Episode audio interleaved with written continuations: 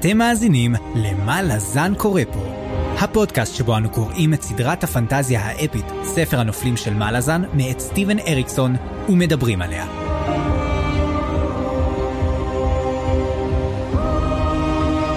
אני צפריר. ואני חיים. והיום פרק מספר 24, שבו נעסוק בפרקים 21 עד 23, ונתחיל את זיכרונות הקרח, החלק הרביעי והאחרון של זיכרונות הקרח, הספר השלישי בסדרה. טוב, יש לך משהו לומר לפני הפרק? אנחנו נכנסים ממש לישורת אחרונה, אתה יודע, זה תמיד החלק הכי מרגש אותי בכל ספר, זה שמתחילים את החלק הרביעי, או החלק האחרון, כי אתה יודע שזה... יש תמיד אצל ברנדון סנדרסון את הברנדן לנץ' שכאילו יש מפולת של כל האירועים שלא קרה כלום בספר, ואז יש לו את החלק האחרון שהכל קורה בו. עכשיו אצל אריקסון זה קורה כל הספר, אבל כבר פה אתה יודע שזה לא הולך להיגמר טוב. אתה יודע, הוא כאילו לא מוביל אותך לקראת המון המון דברים שקורים, אלא הוא מוביל אותך לקראת טרגדיה. ואם בספר הראשון זה קצת היה פחות מורגש, בספר השני... הוא פשוט גדש את כל האירועים, מה שקרה לקולטיין, ומה שקרה לדייקר, ומה שקרה לכולם, פשוט קרה בחלק האחרון, ואני זוכר מה אמרת פעם קודמת על דוג'ק, ואני מתחיל לפחד. כן, אני חושב שנדבר על זה עוד הפרק. כן, כן, לגמרי נדבר על זה הפרק.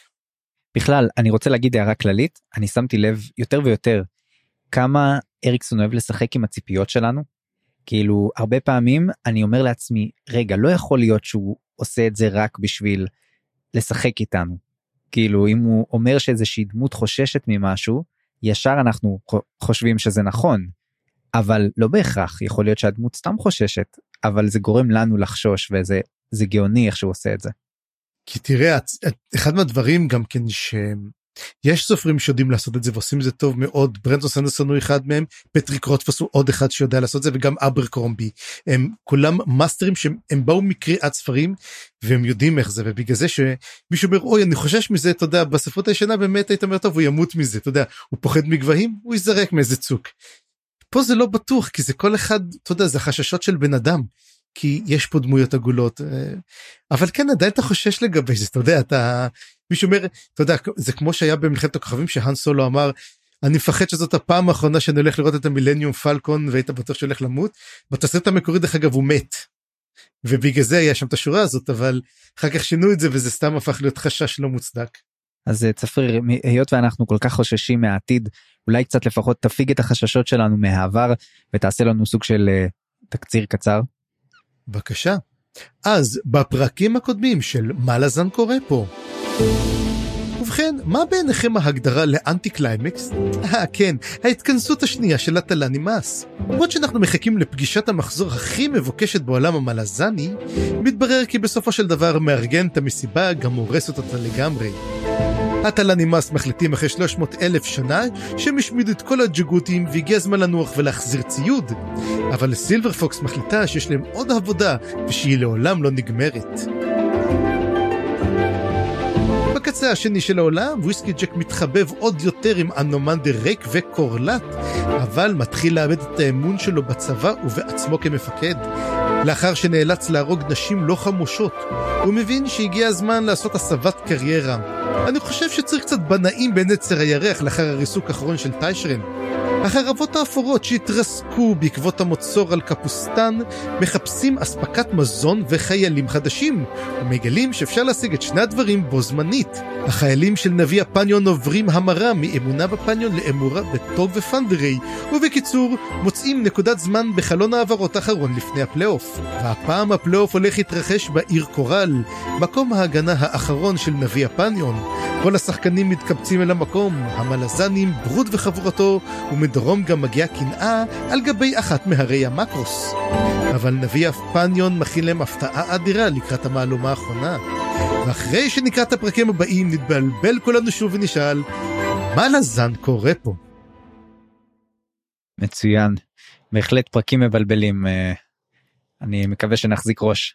אחרי שחשבתי שכבר סיימתי עם כל זה, ואמרתי יאללה וזה, ופתאום בפרק האחרון, כאילו פרק 23, אני כזה, אני לא חושב שתפסתי אותו לגמרי, וזה מחזיר אותך קצת אחורה, ולכל הדברים ולתוכניות בתוך תוכניות, נורא מבלבל, אבל ודרך אגב, הוא מוסיף כל כך הרבה דברים, הוא מאמיס, הוא כאילו מוסיף לך עוד ועוד, ואתה מבין כמה העולם הזה ענק, פסיכי לגמרי. כן. אז מה נתחיל? ללא דיחוי.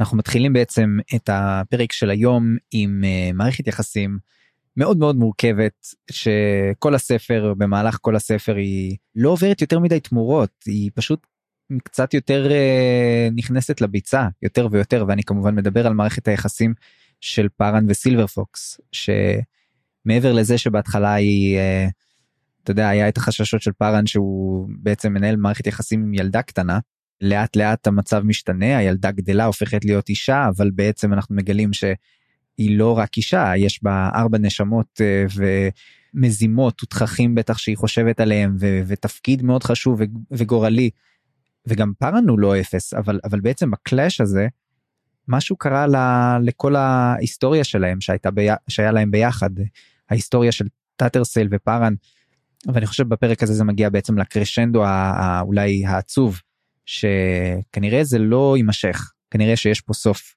אני רוצה להגיד שקצת, אתה יודע משהו, יש פה קריצה, לכל המעריצים שעושים שיפינג, וכאילו צריכים לחשוב באמת על מערכת יחסים, בין פארן, לטאטרסל, וכמה, מה היה להם? לילה אחד? זה מה שהיה להם.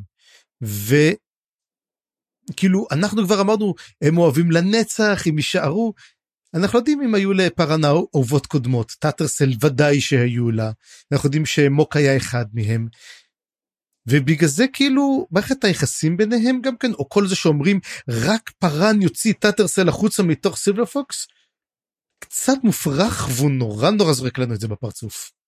כן, ואם עוד בהתחלה היה לנו סוג של פנטזיות, שאמרנו לעצמנו, רגע, זה בטח לא טאטרסל, זה בטח נייטשיל שהיא ככה, אנחנו מגלים שלא, הם עובדים ביחד, יש ביניהם סוג של הסכמה, ובגלל זה קשה מאוד לומר שהמערכת יחסים הזאת יכולה להמשיך.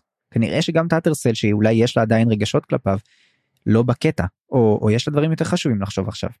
ועכשיו שאתה מדבר על זה, אני פתאום מבין שאולי זה גם סמל למין מערבולות וקשיים במערכות היחסים שעומדים בכל הפרקים האלה, וזה בעצם המערכות יחסים בין בני הברית שלנו, שאולי זה גם מסמל אותם קצת, כי בכל זאת פארן הוא מהצד המלזני, אבל טאטרסל היא כאילו כבר מסופחת לברוד, די מההתחלה, בתור סילברפוקס.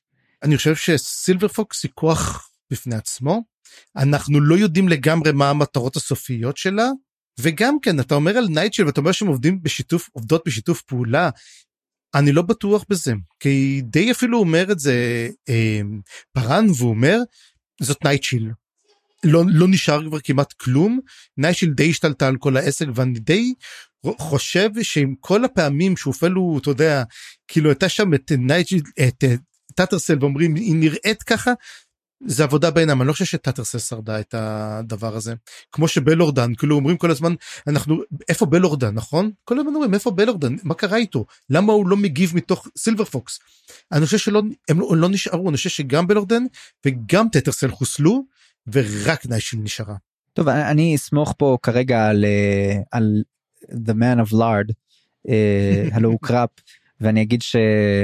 אני חושב שלפי מה שהוא אומר, זה נשמע שטאטרסל עדיין שם, ושהם עובדים בסוג של שיתוף פעולה, ובאמת היחיד שהייתי שואל עליו, אם הוא עדיין, אלו, אתה עדיין שם בלורדן? אני, יכול להיות שאתה צודק, אבל אני לא יודע, אני חושב שטאטרסל עדיין שם, קשה לי להאמין שהכריעו אותה בצורה כל כך מהירה, אבל אתה יודע מה, בכל מקרה, ברור שמערכת היחסים פה, איך שהיא עכשיו, היא לא יכולה לעבוד, צריך שיקרה שם איזה משהו, אולי, אם בכלל, ושטאטרסל תקבל את המשכות או משהו כזה.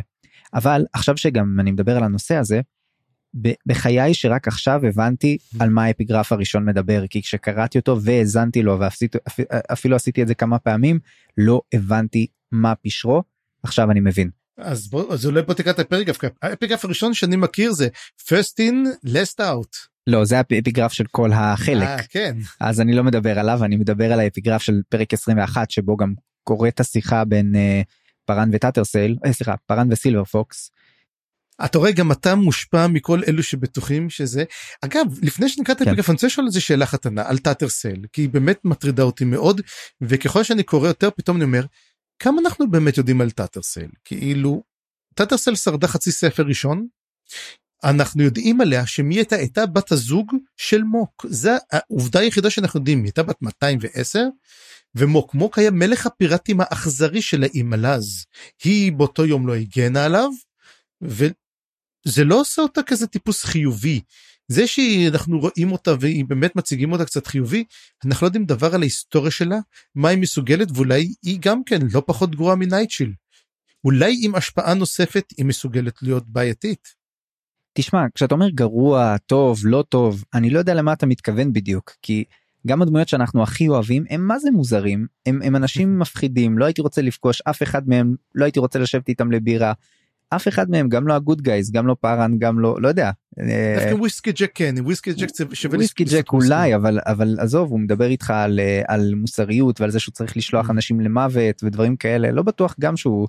עזוב, אתה ראית את הסאפרים ואת הקוסמים של הצבא המלזני, זה יצורים מבחילים ומפחידים.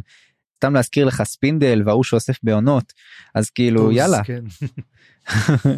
בכל מקרה, אז האפיגרף הזה שמדבר קצת על באמת בגידה. הבגידה זה הקטע העיקרי בו, וזה בגידה של אדם קרוב, בן אדם שחשבת שאתה הכרת. וזה מדבר כמובן, אני חושב, על מערכת היחסים הזאת. אבל שוב, כמו שאמרתי, הנושא העיקרי פה והכללי של בגידה, של מערכות יחסים דפוקות, של חוסר אמון, קשור יותר, אני חושב, לבני הברית, למלזנים ולברוד, ונראה איך זה מתפתח בפרקים האלה, כי לדעתי אנחנו מגיעים לסוג של קרשנדו מטורף. כן, בכלל אנחנו שנדבר על זה, נדבר על שהצבא לא יתפצל רק פיזית, יתפצל לשני חלקים, אלא... גם זהו זה, לא יודע כמה הברית הזאת היא תחזיק מעמד אחרי הקרב על קורל שעומד אלינו להגיע בקרוב במהרה בימינו. טוב, אז אני לא יודע, יש לי עוד משהו לומר על המערכת יחסים של סילברפוקס ופארן? נגמר, אני חושב שנגמר, אני לא חושב שיהיה פה את הרומן הגדול שחשבנו. כן, אבל הם אמרו כל מיני דברים בבנטר ביניהם, הם דיברו על זה קצת, הם... מבינים את התפקידים אחד של השני, אני אגיד לך מה כן חשוב להזכיר, חשוב להזכיר שסילבר פוקס גילתה שהמייבי נעלמה, שחטפו אותה, ואנחנו מגלים שהיא מאוד מאוד מתבאסת מזה, ואכפת לה מאמא שלה. כן, זה בדיוק מה שבאת להגיד, על המייבי בקשר סודי עם סילבר פוקס. טוב, אז יאללה, בוא נדבר עכשיו על המייבי. אז באמת על המייבי, מה בכלל התפקיד של המייבי?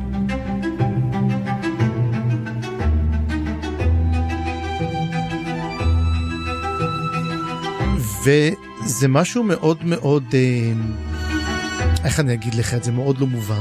אנחנו תמיד ראינו את המייבי, ודי אמרת לך, אני מאוד התבאסתי מהפרקים שלה, מאוד היה לי קשה, ופה בעצם מתחילה לקבל תפנית, יש פה תפנית נורא נורא מוזרה, ותיאוריות מאוד מוזרות, וכמה דברים עוד שאני אגיד, ואחד הדברים פה מדובר שהם מחליטים קול ומוריליו לעשות אחורה פנה, ולגנוב את המייבי, לחטוף אותה.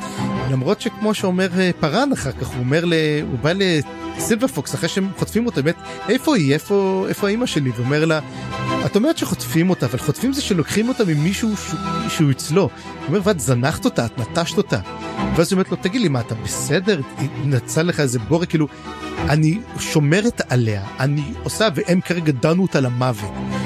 doomed her, זה מה שהיא אומרת, והוא אומר, יופי, אולי פעם הבאה באמת תגידי מה את הולכת לעשות, וזה משהו שמאוד חוזר, אם שמת לב, אף אחד לא מדבר עם אף אחד, כל אחד עושה את התרגילים שלו, כל אחד עושה את מה שהוא רוצה, אחרים לא יודעים, ובגלל זה כל אחד פועל, כל ומורי לו פעלו ממש בהתאם לצו מצפונם, ויכול להיות שהם עשו משהו נורא, ואנחנו נראה גם כן מה קורה עכשיו, אבל היא אומרת גם כן, צדים אותה, והיא שומרת עליה, אז מי צד אותה למעשה? אני חשבתי שזה קשור בהתחלה לאל הנכה, ועם הזמן אני מתחיל להרגיש שזה קשור יותר לסוג של איום חדש שאנחנו מתחילים להכיר בפרקים האלה, אולי זה קשור לזה דווקא, אבל אין לי תשובה סופית, אני חושב, מה שגורם לי להגיד את זה, זה בעיקר מה שדיברנו על אובליביון, והקשר שלה לנשמות ולצרכות, של נשמות צורכות, אני חושב שזה זה, אבל אין לי ביסוס יותר מדי חזק, חוץ מהתחושה שלי. כן, אני חושב אולי, מכיוון שגם זוכר שדיברנו על אימהות שמשחיתה, שיש סיכוי שזאת המטרונית, גם גורמת לה לסיוטים האלו. גם יכול להיות, כן. גם כן, כי בגלל זה, היא אומרת, דפקתם אותה כנראה, האי בעצם בחלום, שומרים עליה, מגינים עליה, למעשה, כי כל מה שסילברפוקס עושה, הוא נגד הקצ'ן שמעלה, הם גם אמרו, אתם נותנים לנו לחסל אותה, את המטרונית, הקרב שלנו כבר כמעט פחות נגד הג'גות, אומרים, אנחנו עושים את הג'גות, אבל הקצ'ן שמעלה שלנו, וטוב, זה גם כן יהיה מעניין לראות אם זה כן ולמה, והסיפור הוא בעצם שאנחנו נתקלים בו, שכל ומוריליו לוקחים אותה, את העגלה שלה, איפה שהיא נמצאת, ומחפשים מקדש בקפוסטן, הם עדיין יושבים בקפוסטן, בעוד שכבר כולם יצאו מקפוסטן, הם כמו שאמרתי, עשו איזה עיכוב כזה, והחליטו להישאר, מחפשים אחר מקדש, מגיעים לזור של מקדשים, מחפשים מקדש ולא מוצאים, ואז מי מגיע? מגיע קורבל ברוץ', מגיע לבדו, והוא רוצה נשמות, יש לו המון נשמות, והוא אומר איזה כיף, והוא בא, הוא רוצה את הנשמה של המייבי. ואז מנסים להגן עליה, מוריל הוא חוטף מהלומה ואף, וכל רגע לפני שהוא חוטף גם כן מהלומה ולא מצליח, מגיעה דמות חדשה, ואני רוצה להתעכב עליה המון. הדמות החדשה הזאת היא תופסת את קורבל, כאילו עוצרת את הקסם ואומרת לו, אתה יותר מדי נשמות לקחת, תשחרר את הנשמות. וקורא לו, קורבל בוטש קורא לו האגרוף של הוד. ומדברר שאותו אחד קצת מדבר בשמו של הוד, קצת כמו מבשר שלו, קצת, אבל אנחנו בקריאה שאנחנו קוראים לו האביר המוות. ועכשיו, פה השאלה בעצם, הוא בעצם עוזר להם, הוא אומר להם, בוא ניקח את המייבי ואני לוקח אותה למקדש של הוד, הכל הוא מוכן עבורה שם, זאת אומרת ממש, כבר הכינו אותה, זאת אומרת גם קורבל בוטש רצה אותה, כולם יש בה משהו. ואחרי שהם באים, יש שיחה מאוד מאוד מוזרה עם אותו אביר מוות שאומר, אני לא ישנתי כבר שנים, האם אני מת? האם אני חי? הוא לא יודע מי הוא, וכל אומר לו, כן, רוב הסיכויים שאתה מת, הוא תראה על מת כלשהו, והוא אביר. ועכשיו, שתי תיאוריות, זאת אומרת, יש לנו שתי תיאוריות, מי הוא בעצם אותו אביר המוות? אני אתן את התיאוריות שכל אחת, מוזרה, אבל כל אחת מהם הגיונית. אני אתן כבר את שני השמות של אביר המוות. הראשון זה דסה מולטור, שאכן חי, והשני זה בודן. ועכשיו אני חשבתי על בודן.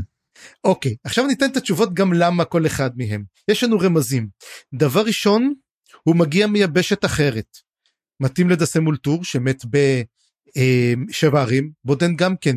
מת בשבע ערים, הוא אמר, הוא היה בתוך אש, איך קוראים לו, בודן מת באש של משעול הכאוס, או האש, דיסמולטור מת בשריפה של איגתן, אתה רואה, יש לנו פה עבודה ביניהם, הוא אומר, באתי לשמור על ילדה, הוא אומר, באתי לשמור על ילדה, בודן בא לשמור על פליסין, וגם דיסמולטור בא לשמור על הילדה שלו, והוא אומר, אני חושב שלא הצלחתי, הוא אומר, היא לא נשארה, הרי פליסין כבר לא נשארה, פליסין הפכה להיות שעיק, והבת של דסמולטור מתה.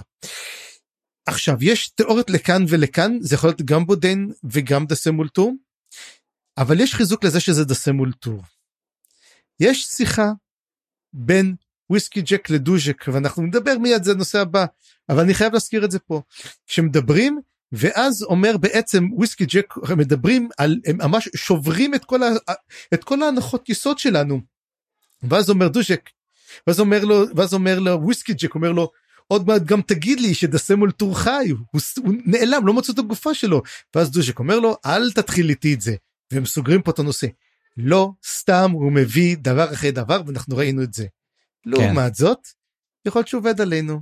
כן, כמו שהוא אוהב לעשות, הוא אוהב לעשות את הדאבל, דאבל בליינד הזה, כאילו את המזלג, לא יודע איך לקרוא לזה.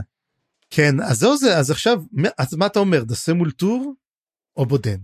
אני האמת לא חשבתי על דסמולטור, עד שראיתי את ההערה שלך, שזה שתי תיאוריות, ואז חשבתי רגע מי השני, ואז אמרתי, אולי זה באמת דסמולטור, אבל אני חשבתי בודן, וחשבתי בודן גם בגלל החרבות המעוקלות, גם בגלל השריפה כמובן, ופליסין, וגם כי נאמר שם משהו על הצבע עור שלו, שהוא היה מוזר. כן, הצבע עור שלו קצת כהה יותר, נכון, הוא אמר, לא משנה מה צבע אור כהה שלך, אתה עדיין מלזני, ככה נאמר לו. ואפשר להבין שזכור שדסימולטור היה כהה אור, וכהה אור בדרך כלל הם לא מלזנים, למרות שיש בליהנג, ואנחנו יודעים שיש כמה כאלו, וגם בודן, שינת הצבע, תשמע, הוא משחק פה יפה מאוד עם שני הדברים, אני עדיין לא סגור. אני חושב שעוד סיבה שזה דסימולטור, זה בגלל שזה, הוא מדבר על שנים שהוא כאילו איבד את עצמו, אז או שבאמת נכון.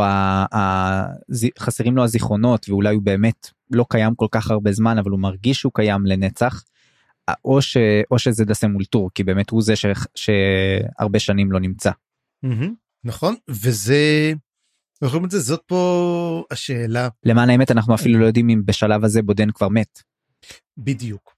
עכשיו, אם אנחנו משלבים את ה... צריך בגלל זה לעשות באמת, אתה יודע, רצף זמן ולעשות זה, אבל לא עשינו, אז אנחנו לא... רגע, אתה יודע משהו? אני אגיד לך משהו. לפי רצף הזמן ועוד איך. זה אחרי מותו. כי אחרי ששי קלטה. לא יודעים ששי קלטה, אבל אנחנו יודעים שהמצב של פידלר גרוע, כי זה הרגע שהם נמצאים פה כבר בתוך ה... טרמורלור.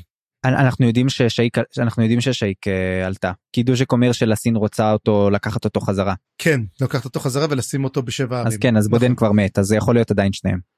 נכון, וגם כן צריך לזכור שהתזמון כזה מאוד, זה, אבל אתה יודע, אנחנו נשארים בחוסר ידיעה עדיין, ועדיין, בואו נמשיך קצת את הסיפור, אחרי התיאוריה הזאת, יש לנו שני נקודות מאוד מעניינות בכל הסיפור הזה של אנשי דרוג'יסטן, הם לוקחים אותה למזבח, במקדש של הוד, והמזבח הזה נראה כמו קבר, שמניחים את המייבי בתוכו, לקראת איזשהו טקס, אנחנו לא יודעים, אנחנו מחכים לפרקים הבאים, בשביל לראות מה קורה, ובינתיים שזה קורה, יש שיחה של מוריליו עם קול, וזה היה נורא מוזר, מה פתאום זרקו את השיחה הזאת, כאילו פותחים לנו עוד אבניו, ואני אשאל אותך אחר כך את השאלה הזאת, ויש לי שאלה אליך.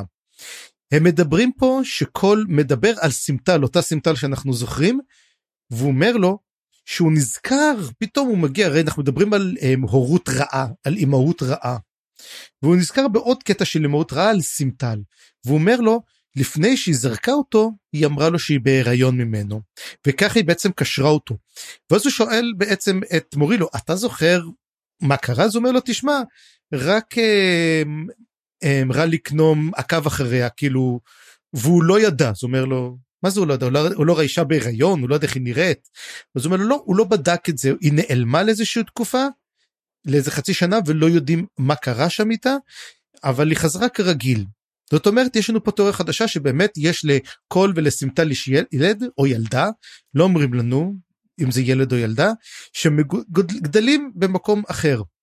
מה שאומר שיש סיכוי שבעצם יש איזשהו פה משהו. ועכשיו אני אשאל אותך שאלה אחרת, האם אותו הילד זה אותו גנב מדרוג'יסטן, קרוקוס? תשמע, זו תיאוריה מצוינת. עכשיו, אנחנו לא יודעים כמה זמן עבר, האם כל הוא שיקור 20 שנה, או ש... לא, אנחנו יודעים שהוא היה שיקור שנתיים. שנתיים, אז זאת אומרת, האם, אז, טוב, סתם, זה היה סתם איזה כיף כזה לזרוק כזה, השאלה אחרת, האם אנחנו יודעים על איזה ילד, ילדה בני שנתיים כלשהם? נתקלנו בהם, כי פתאום העלו את זה, ואת אומר, למה מעלים את זה פתאום? זה כזה נורא מוזר. אני חושב שהשימוש העיקרי פה זה בשביל לבנות את הדמות של קול, כי באמת הוא מקבל המון זמן מסך בשביל מישהו שלא ראינו ספר שלם, וגם עושה כל מיני דברים שלא ציפינו שהוא יצטרך לעשות. מה הקשר בין, למה קול ומוריליו עם מייבי? אנחנו עדיין לא בטוחים בסיפור הזה, למעט העובדה שכמו שזה נראה, יש פה דמויות מאוד חזקות, שחקנים מאוד חזקים שמושכים בחוטים. כנראה זה קשור קצת לעובדה הזאת. עוד דבר אחד גם, אני חושב שזה מדובר על אימהות ואבהות, וסליחה שאני אומר את זה, אבל האימהות מוצגת כהרסנית, האבהות מוצגת כבונה, דבר מאוד מאוד מוזר, כי האימא, אותה מטרונית משפיעה על כולם, ומי הופך להיות המייבי, ההורים שלה, זה קול ומוריליו, קול גם מדבר על ההורות שלו, בעוד שסימטל הרסה וזרקה את הילד או ילדה, כל רוצה לאמץ, הוא כבר מתחיל לדבר שהוא רוצה לאמץ את זה גם כן, שים לב שיש פה המון מדבר של ואני אגיד עוד דבר, על המון, אחרי כל המוות, אנחנו מתחילים לראות שלקראת סוף הספר, המון סימנים של לידות, המון דברים של מתחילים, אנחנו נדבר על זה גם כן, על סיכוי ללידה מאוד מוזרה, שהולכת להיות, ועוד דברים שאולי אנחנו לא יודעים לגביהם, וזו תיאוריה עוד אחת שתהיה לי, אחרי שנדבר על זה, אבל כן, אז הנה, אז אני שואל את המאזינים, אם אתם חושבים שאתם יודעים, או יש לכם רעיון, מי בעצם הבן בת של קול וסימטל, נשמח לדעת, כי אנחנו, אין לנו מושג. אני רק אגיד משהו קטן, יש פה גם ארכיטיפים של אבהות, אני חושב, רק שהם טיפה שונים, אבל אם תסתכל למשל על נביא הפניון, זה לגמרי ארכיטיפ של אבהות מסואבת, זאת אומרת, הדמות שנותנת את המשמעות ואת הסדר ואת החוקים, אבל בעצם הוא מושחת מיסודו, זו דמות מאוד מאוד מאוד בעייתית. עוד דמויות הבעיות מופיעות פה, הם פשוט נהדרים, וזה משהו שהוא די מדובר עליו הרבה פעמים, באבות נהדרים, זה גם סוג של, אתה יודע, סטיגמה כזאת, אבל זה גם יש בזה ביסוס כלשהו האבהות הבעייתית זאת האבהות שלו נמצאת בעצם, שחסרה, או שהיא מאוד אלימה והרסנית, כאילו יש הרבה ארכיטיפים של אבהות, אבל אני חושב שהדמויות שאנחנו רואים זה דמויות מושחתות ואלימות, כמו נביא הפניון, ודמויות כמו דרקונוס למשל, שפשוט נהדר, שלא קיים, וגם קצת קול, כאילו בוא נדע על האמת, קול לא כזה טיפוס נפלא, הוא היה אלכוהוליסט הרבה מאוד זמן, וכן, החיים שלו נהרסו, ולא בהכרח באשמתו, אבל הוא לא תפקד עם זה טוב, ויכול מאוד להיות שאם הוא לא היה כזה, יכול להיות שהוא יכול היה להציל את הבן או בת שלו, וזה משהו שהוא יכול להיות עכשיו גם יצטרך להתמודד עם האמת הזאת. כן, עוד מישהו שגם כן עושה את זה, זה אנומנדר רייק. אנומנדר רייק הוא גם כן מציג אבהות רעה מאוד, במיוחד בפרקים האלו שאנומנדר רייק פשוט נעלם. אף אחד לא מוצא אותו, אנחנו נשים שניסו, אי אפשר לראות אותו, זאת אומרת, הוא נעלם סיכוי, אבל אתה יודע, זה כמו הסיפור של האבא שהולך לנות סיגרת ונעלם, זה אנומנדר ריק, הוא אומר, אני רגע הולך לבדוק מה המצב, וזהו, ואין אותו יותר, אז, וגם כן, קורלט מדברת על זה, גם כן על ההזנחה שלו, וזאת הזנחה של המון המון שנים, כן. ולא רק זה, אנחנו גם נראה יותר מאוחר, שהאנומנדר ריק הזניח המון המון פרויקטים שהיו לו בדרך, וקוראים לו, אתה יודע, כמו שקוראים לאבא, איפה האבא, והוא לא נמצא שם, והוא אפילו אכפת לו מזה, כי לאנומנדר ריק לא כל כך אכפת. אז אני חושב שזאת הזדמנות טובה, שנדבר בעצם על הסקיזם הזה, הקרע שנתחיל להיווצר בין הצבאות, ואולי אתה תדבר קצת על הצבא המלזני ועל התוכניות הסודיות מכל הכיוונים. אז ככה, אז זה חלק שאני קורא לו הסודות של דוז'ק.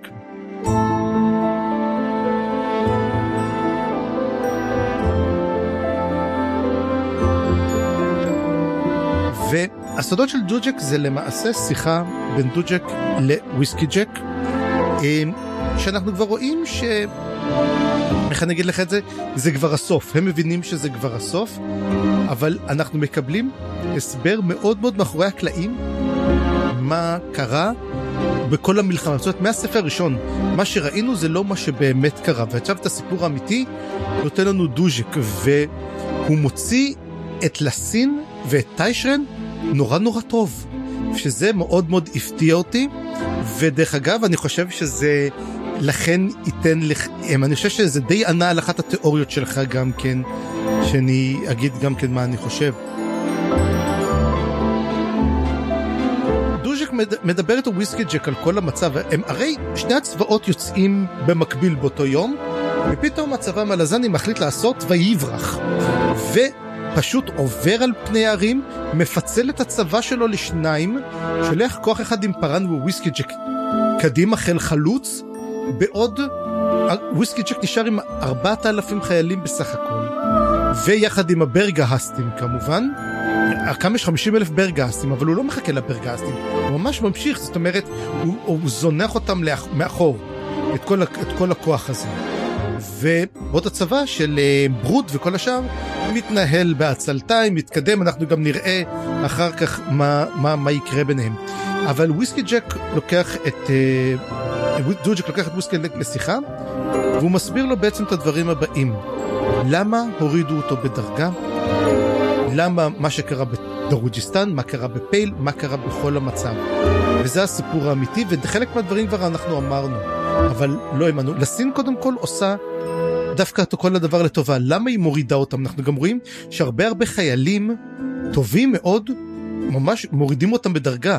פיקר ובלנד מדברות על זה, הן אומרות, כאילו פיקר אומרת לה, מה, אני הייתי זה, ובלנד אומרת, אבל אותי אף פעם לא קידמו, זאת אומרת, את אף פעם לא ראו אותך בשביל לתת לך קידום, אבל דטורן, היא הייתה סמל ראשון, מלט היה מפקד על קדרה של מרפאים, ספינדל היה מפקד קדרה של קוסמים, זאת אומרת, מה שטאטרסל עשתה, זה התפקידים שלהם, והם ממש הורדו בדרגה, למה זה?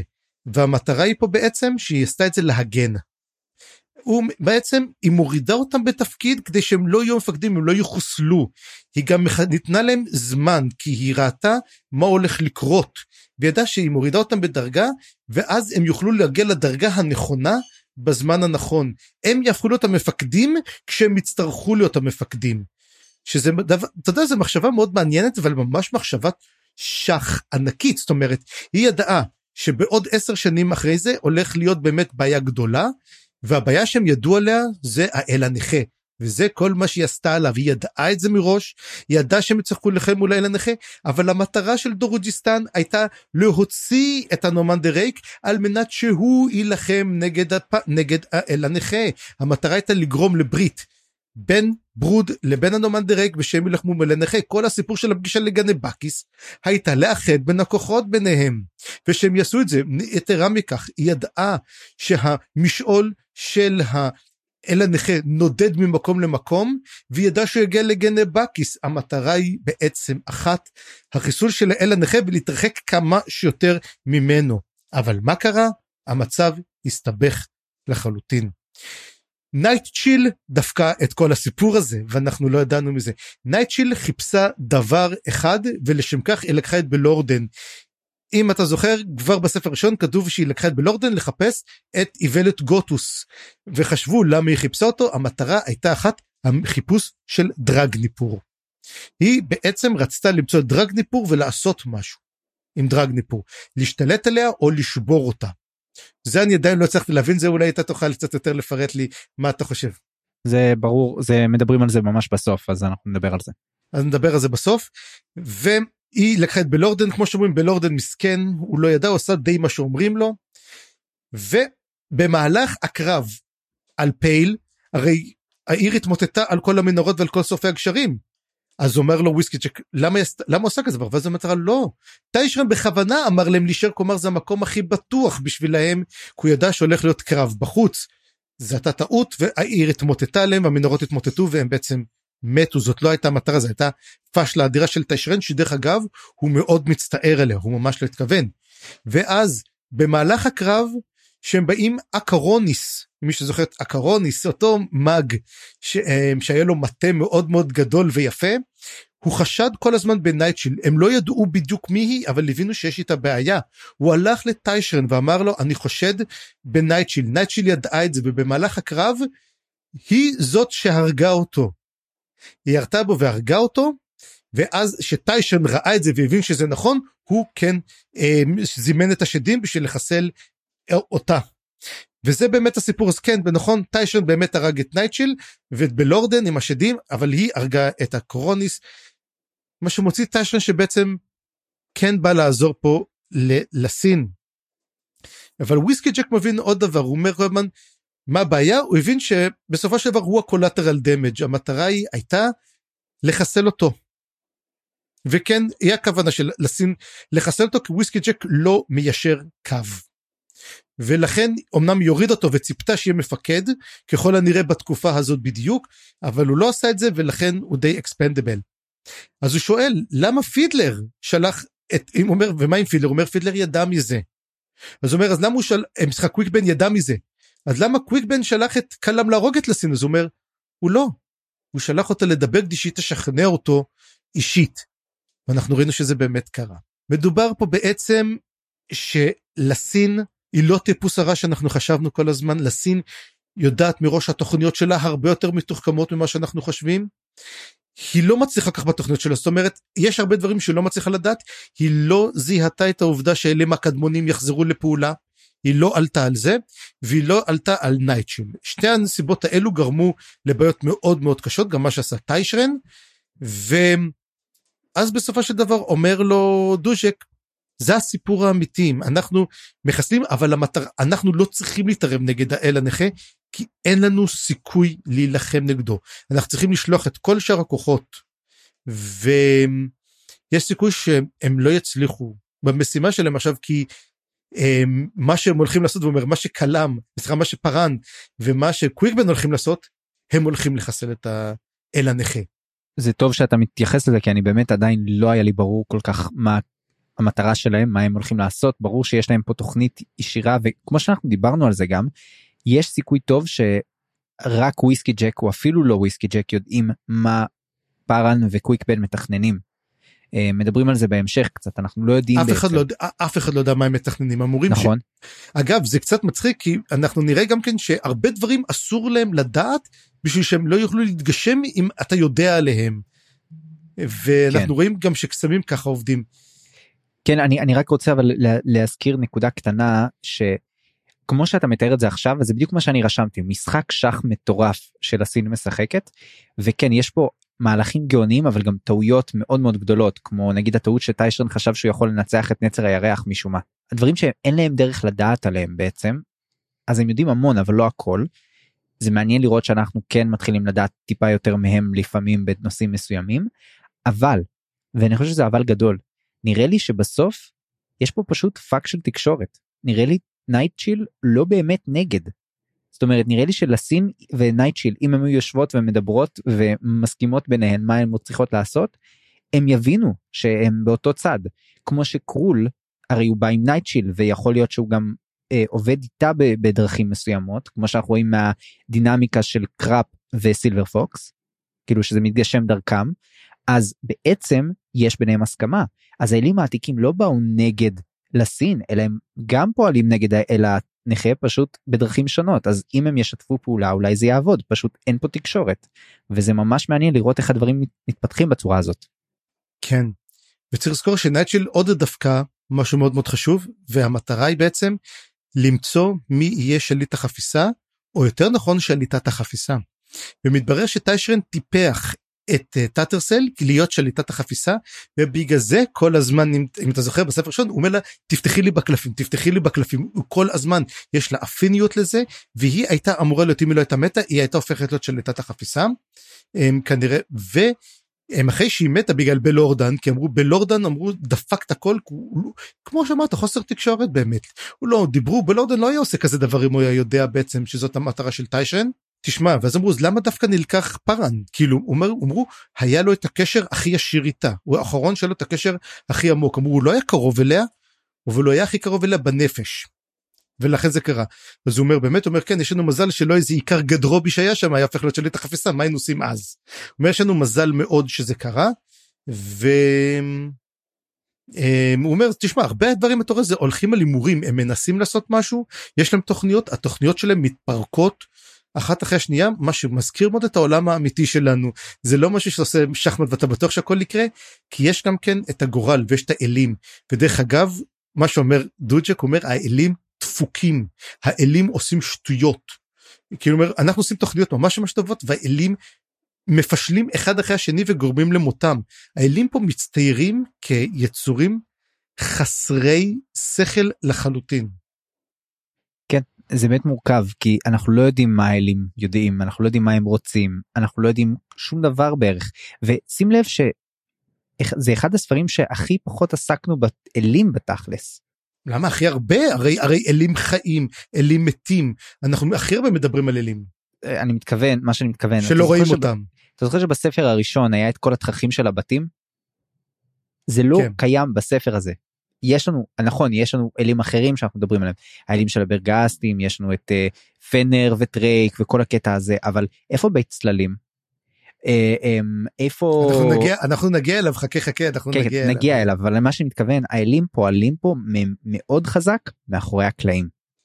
אני חושב שהמטרה היא בעצם בגלל דבר אחד, יש פה מלחמות, ויש פה האמת מה שרואים פה זה שרוב הלא משויכים מחפשים את הבתים שלהם, ואנשים מתחילים לשנות בתים. יש פה מקרה במיוחד, בעילל בית השלשלאות. בית השלשלאות נמצא פה למבחן, האם פרן יאשר אותו או לא יאשר אותו. בגלל זה כל אחד עושה את הקואליציות שלו, אבל הוא לא עושה אותם באופן גלוי.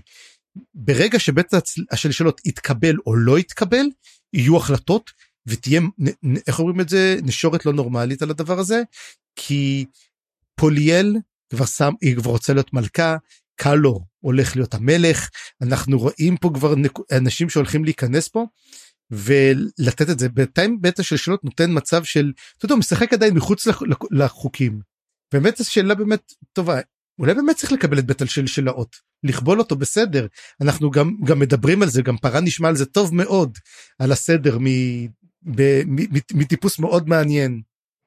כן. אז זהו, אני חושב שאנחנו סיימנו בעצם לדבר על הנושא הזה. אני רק אגיד שאנחנו נזכיר בהמשך את כל בוא נגיד ההשלכות הפרקטיות של התוכניות על גבי תוכניות האלה, אבל בוא נגיד שגם הצבא המלזני פועל מאחורי הקלעים ועושה דברים מאחורי הגב של ברוד, וגם ברוד עושה מאחורי הצבא המלזני, כולם פה בעצם משחקים איזשהו משחק כזה, ואף אחד לא סומך על אף אחד בעצם, וגם נביא הפניון עושה את זה. אז נדבר על כל הדברים האלה טיפה יותר בהמשך. כן.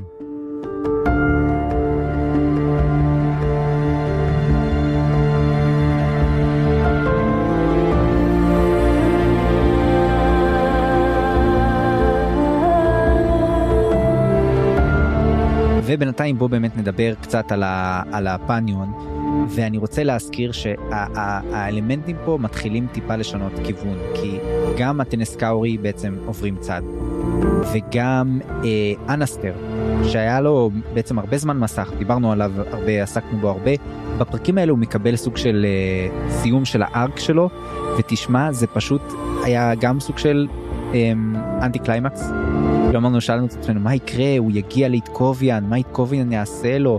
אז כן, הוא מגיע לאיטקוביאן, וכל עוד מה שקורה איתו אפילו קורה מאחורי המסך.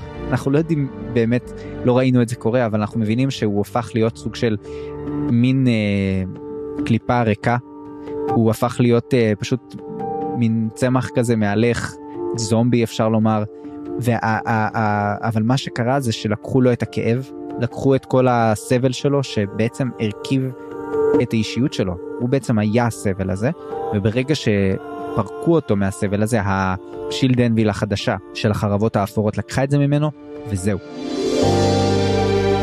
הבן אדם פשוט נעלם, נשארה רק הקליפה, וזה בעצם סיום די מזעזע, כאילו, כי הוא מזעזע כי אין פתרון יותר טוב מזה. זאת אומרת, גם לאפשר לו להמשיך לחיות היה מזעזע. אתה מבין מה אני מתכוון? זה סוג של התגשמות של הדילמה של הפניון עכשיו, של הטנסקאורי גם אולי קצת. אתה יודע, אני חשבתי תמיד שיראו את אנסטר, ואז יגידו, הוא יהפוך להיות המורטל סורד. לא, אבל הוא חייל, הוא רוכב איתם, הוא נמצא שם. טוב, בוא נאמר שאנחנו לא יודעים עדיין מה באמת יקרה לו בסוף, אולי כן יקרה לו משהו, אבל בינתיים, כמו שזה נראה, די סיימנו איתו. אבל בוא נדבר על דמות נוספת שהיא מתה לחלוטין כנראה כבר מבפנים או קרובה לזה מאוד. אני כמובן מדבר על טוק המסכן, טוק הצעיר שמשמש עבורנו שוב סוג של צוהר לצד הפניוני. אתה יודע, כמו בסרטים או בסדרות שאתה מקבל פתאום את האיש הרשע שיושב על הכיסא ומצחקק לו, זה בעצם נביא הפניון, הוא הרי הביג בדי שלנו כרגע, וכל פעם שאנחנו חוזרים אליו, המצב של טוק הולך ומחמיר עם הזמן, ואנחנו מגלים טוק שהוא שבור לגמרי, הוא כבר ממש גם מוכנע לחלוטין כמעט, והוא כן מזכיר כמה פעמים את החזיונות שלו ואת הצד הזאבי שלו, את המחפש בעצם, ואת המסע החיפושים, ופה אני חושב, צפריר, שהתיאוריות שדיברנו פעם שעברה די מתחילות להתברר. אני חושב שזה די ברור שבעל ג'אג זאת הזאבה שמחפשת אותו, כי אני אגיד לך כמה פעמים הוא דיבר על זה שזה מאוד אירוני כמה שהם הלכו קרוב אחד לשנייה והם לא ידעו, ואני חושב שזה די ברור שהוא הצד הזאב שבעצם חיפש בו את העין שלו, בעצם התחבר אליו דרך העין, והזאבה הייתה בעל ג'אג שבעצם לא התעוררה עדיין. שניהם בעצם היו באיזשהו תרדמת, לא יודע מה נכון לומר, תרדמת? כן, אפשר להגיד. תרדמת זה קומה, תרדמה יותר נכון. הם היו באיזושהי תרדמה, ובעצם לא היו מודעים אחד לשני, ועכשיו כן, אבל עכשיו כבר מאוחר מדי. אבל היה שם עוד קטע קטן עם המטרונית, שבעצם הוא ציווה להחזיר אותו למטרונית, ואז הסרדומין הזה שעוזר לו, ולא ברור למה הוא עוזר לו כל כך, אמר שהוא בעצם, הוא הציע לשים אותו בצד שהמטרונית לא תוכל להשיג אותו, ולא ברור לי מה יקרה עם זה, יכול להיות שזה מה שיספק לו סוג של יכולת קצת לחזור לעצמו, או שלא, אז נראה מה יקרה עם זה. בכל מקרה, בהזדמנות הזאת שהיינו קצת שם, קיבלנו בעצם את התוכניות הסודיות של הנביא פניון, וגילינו כמה דברים מאוד מעניינים, שבעצם, הרי עד עכשיו היה די ברור שהלך עליו, נכון? ופתאום אריקסון מחזיר לו קצת חזרה קלפים ליד, והקלפים האלה הם א' בצורה של הציפורים שלו, שאנחנו ידענו שיש לו משהו בשמיים שבעצם מנטר את העורבים של רייק, אבל גם מהצד השני מאפשר לו לדעת מה קורה, ובהמשך אנחנו מבינים שזה הקונדורים האלה, בעצם נשרים אוכלי גביות שהם בעצם אחראים על גם מודיעין, אבל גם איזשהו סוג של כוח שהוא שומר בסודיות, למרות שאנחנו גם יודעים שוויסקי ג'ק יודע עליהם, זאת אומרת זה לא משהו שהוא הצליח באמת להסתיר, והדבר נראה לי הכי מרכזי, זה שהוא מגלה שהוא יודע בעצם את הכוח הסודי האמיתי של מונספון, של נצר הירח, והוא מגלה לנו פריט מידע מאוד מאוד חשוב. הוא אומר, נביא הפניון, שנצר הירח לא נבנה על ידי אנומנדר ריק, אלא רק נלקח על ידו. ובעצם היצורים שבנו את נצר הירח, היו בעצם אופשוט של הקצ'יין שמעלה, אני לא רשמתי את השם שלהם, רשמת במקרה? לא, אבל מה שהוא אמר זה בעצם הקצרי זנב, אותם הקצרי זנב. כן, קצרי הזנב, היו בעצם קצרי זנב וארוכי הזנב, וקצרי הזנב שהושמדו, הם בעצם היה להם כוח קסם מאוד מיוחד, הם היו בונים מצודות מעופפות, והאחרונה שנשארה זה בעצם נצר הירח. והוא אומר דבר כזה מאוד, לא יודע, הרגיש לי קצת כמו סרט ג'יימס בונד כזה, או איזה מרוול כזה, הם לא יודעים, אפילו הטיסטה אנדי שנמצאים בנצר הירח, לא יודעים את הכוח האמיתי שלו.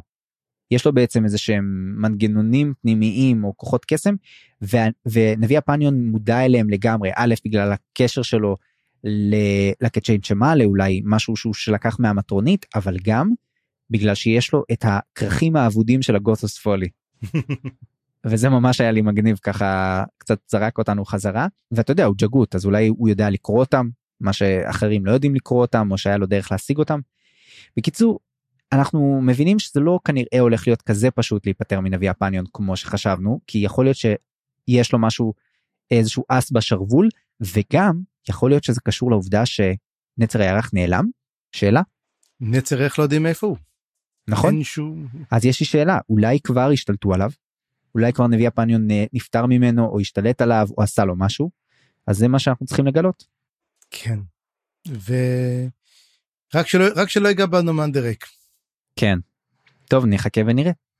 ואני אקפוץ עכשיו לנושא צדדי, אבל מאוד מגניב, אותי זה הפתיע הקטע הזה, בעצם אנחנו כשדיברנו על איתקוביאן, ראינו שהוא מסתובב ככה במחנה, והוא פוגש דמות ממש ממש מוזרה, וזה הדמות של איזשהו אומן, צייר, שאנחנו מגלים שהוא בעצם ההיסטוריון הצבאי, שמתלווה לצבא המלזני פה.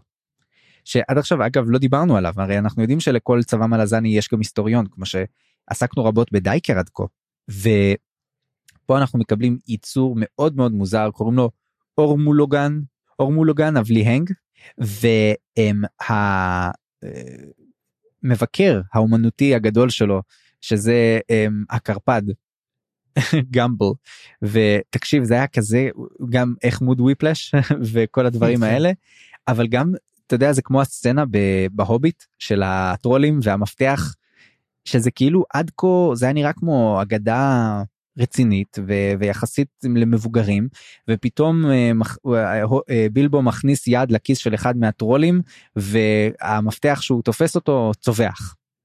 זה היה קטע שאני זוכר שקראתי אותו, אמרתי לעצמי, מה הקשר עכשיו? פתאום הפכת את זה לאגדת ילדים, וככה זה הרגיש לי פה, יש לך משהו יותר מוזר מזה, צפריר? אני חושב שזה אתה יודע, יש כזה את הווירד, כל מיני דברים נורא נורא מוזרים, כאילו האומן הזה אומר, יש היסטוריונים צבעים, אבל יש גם כן אומנים צבעים שצריכים לצייר את כל, הוא אומר, אני אשים את וויסקיג'ק בכל מיני מקומות, כולל בקרבות שהוא בכלל לא היה שם, מה שמראה שלא כזה היסטוריון צבאי, כזה אמין כל כך, גם מימן, כאילו הוא מכניס, הוא משנה את ההיסטוריה לפי מה שנראה טוב יותר, ובגלל שבוא נגיד, אתה רואה את הדבר הזה, אז יש לו את המבקר שהוא אומר לו, לא, אתה לא יכול לעשות את זה, או זה לא נראה אמיתי, וזה למעשה אותו קרפדה בשם גמבל, ואתה יודע, אתה יכול לסתכל על זה באמת על קטע כזה מוזר ומטומטם כזה בוא נגיד, אבל אתה גם יכול לסתכל על זה על יותר, על מה משמעות האמת, אחד מהדברים שגם בסדרה, אנחנו גם קוראים את כל האפיגרפים, שאלו סיפורים, וחלק מהם נכונים, וחלק מהם לא נכונים, חלק מהם מתאים, מי אומר שגם הציורים לא מתאים, אבל הנה תראה שאפילו, איך קוראים לו קלן, ועד ידע את זה, בגלל זה הוא גם מביא מצמיד מבקר, הוא אומר, אתה עושה את זה, אבל מי שם לך מבקר? מי מבקר שלך? מבקר שלך הוא קרפדה מדברת, כאילו, אולי גם כן, זה גם הדרך של אריקסון להגיד, מבקרי ספרות, זה בסך הכל קרפדות חבר'ה, אז אל תיקחו את זה כל כך קשה. כן, אבל גם, היה לי קשה, לגמרי הקטע הזה להבין אותו, כי אני הרגשתי שיש בו יותר ממה שאנחנו רואים, זאת אומרת, אני חושב יכול להיות שהדמות הזאת משמשת לנו סוג של נביא כזה, סוג של, יש לו בשורה כלשהי שקשה מאוד להבין אותה, בגלל שהוא משוגע ומטורף, וזה ממש אומרים את זה ליטרלי, בגלל שהוא אוכל את הצבעים שיש בהם חומרים שמחרפנים אותו, וניסיתי עכשיו לעבור על זה מהר, ואני לא רואה פה איזה משהו ברור, איזשהו מסר ברור, אבל זה עוד קטע כזה, שהוא מדבר על בעצם הציורים, שהוא מכין גם ציורים לאירועים לפני שהם קורים, כאילו הוא מכין כבר, הוא צריך שיהיה לו כבר ציור של דוז'ק מגיע ומשחרר את קפוסטן, למרות שזה לא קרה, וזה מה שבאמת כמו שאתה אומר, גם על הסובייקטיביות של ההיסטוריה, אבל גם אני חושב שיש פה רמז לזה שהצבא המלזני מוכן להרבה אופציות, יש לו תוכניות מגירה לכל דבר, וזה שוב, זה הקטע הזה שמתחבר פה למשחק השח הגדול שדיברנו עליו. אוקיי? ונעבור לנושא הבא. בעצם, רגע, יש מה לדבר על בושלין וקורבל ברוץ'? לא כל כך, הם די נעלמו, זאת אומרת, חוץ מברוץ' אחרי שהוא מגיע, וחבל, כי בושלין וברוץ' הם דמויות נורא נורא כיפיות. כן, אבל אין פה כל כך, אני חושב שמדברים עליהם קצת, עוסקים בהם פה ושם, לא חושב שזה כזה סיפור קריטי, דיברנו קודם על קורבל ברוץ' בקטע של המקדש והמלחמה באביר המוות, אבל זה לא כזה קריטי, אחר כך יש פגישה עם בושלין, והוא כזה מדבר על זה שהוא לא יודע איפה ביוק, ובעצם הוא משחרר אותו משירותו, הוא אומר הוא מפוטר, אם תראו אותו תגידו לו שהוא מפוטר, זה נראה לי קטע בסדר, ובסוף גם מדברים על זה שהמות irregulars, יש להם קטע עם נקומנסרים, אז אולי זה סוג של foreshadowing של מה שהולך לקרות איתם, אבל כרגע אין לנו מושג. כן, זה לא שיש להם קטע, הם מחסלים אותם. זה לא שהם סוחרים את שירותיהם. כן. זה הקטע מאוד מצחיק עם הצבא של מוטי. אז בוא נדבר על באמת על משהו אחד קטן שמאוד מאוד עניין אותי גם כן, וזה בעצם החיבור של הספר הזה לספר הקודם. עכשיו, יש לנו כמה נקודות השקה, שפתאום באזור הזה אנחנו נקלטים יותר ורואים את הנקודת מבט, כמו שבעצם אמרנו שגם כן יש חיבור לעליית השעיק, כמו שאמרת שכבר אמרנו שעיק כבר עולה, וגם כן באותו זמן גם כן הוא אומר לו שבאחרי שגומרים פה הם בעצם לסין מתכוונת לזרוק אותם לשם, אז למה הביאו את הבורא בעצם? לא, קודם בוא נגיד ככה שזה התוכניות, אבל התוכניות הן סוג של, כמו שאמרתי, תוכניות מגירה על גבי תוכניות מגירה, הם מוכנים לכל מצב, בעצם תבורה יש סיכוי שהיא לא תוכיח את עצמה, בוא נדע על האמת, היא לא כזה הרבה זמן, היא אג'נקט, ואנחנו לא יודעים בדיוק מה יש לה, אילו כוחות יש לה, אנחנו יודעים לא יודעים אפילו אם יש לה חרב או תטרל, לצורך העניין, כאילו, אנחנו לא יודעים מה יהיה איתה, לא יודעים מה סומכים עליה שהיא תעשה, וגם אנחנו לא כל כך בטוחים על האמון של הסין מקנה לה בעצם, וכל הדבר הזה מוביל אותנו לסיפור שדיברנו עליו, שבעצם וויסקי ג'ק ודו ג'ק, הם בשלב שהם לא בטוחים כמה זמן עוד המצב הזה יימשך, שדוז'ק פה, יכול להיות שדוז'ק הולך להישלח לשבע הערים, יכול להיות שוויסקיג'ק הולך להישלח לשבע הערים, כאילו על זה הם מדברים, אתה רוצה לדבר על זה עכשיו? כן, בוא תגיד אתה על זה. אוקיי, אז אני אגיד שאני חושב שהתיאוריה שהעליתי פעם שעברה היא פחות או יותר מאוד מאוד צובעת לי את איך שאני רואה את זה עכשיו, את המצב, וזה מה שדיברנו על זה שוויסקיג'ק מתחיל, דוז'ק בעצם אומר לוויסקיג'ק שהוא כנראה לא ישרוד את הקרב הקרוב, שבעצם הוא זה שמתפצל עם הכוח שהולך לכיוון קורל, וישירות, שהם הולכים בעצם לנהל את המלחמה לפני וויסקיג'ק, אנחנו לא בטוחים עדיין את מהות הפיצול הזאת, אבל מה שבטוח זה שדוז'ק מאוד חושש לחייו, למרות שהוא הולך על זה בצורה מאוד מאוד אמיצה, והוא מסביר לוויסקיג'ק שוויסקיג'ק יותר חשוב למערכה, יותר חשוב למלחמה, ויותר חשוב לאימפריה המלזנית, וגם שזאת בעצם ההוראה של הסין, כי אם מישהו מהם יצטרך אחר כך לקחת את הצבא וללכת לשבע הערים כדי לטפל בדריז'נה ובהפיכה שמה, זה כנראה יהיה וויסקיג'ק, והם מתכוננים לזה. ואני חושב שזה היה מאוד מאוד מעניין לראות את זה ככה, וזה גם לי באמת, כמו שאתה אומר, לחשוש מאוד לחייו של דוז'ק. כן. אז זה דבר באמת שלא נעים לחשוב עליו, על מותו של דוז'ק, אם בכלל, בואו נקווה שלא יהיה. ועוד דבר אחד שאנחנו רואים פה בעצם, זה את כל הנושא של טריגלי. יש סצנה שבה קוויק בן, לפני שהם יוצאים למלחמה ויוצאים לפלוש לשטח הפניון דומין, הוא מדבר עם הדרס, לא זוכר את השם שלה כרגע. הרדס, לא?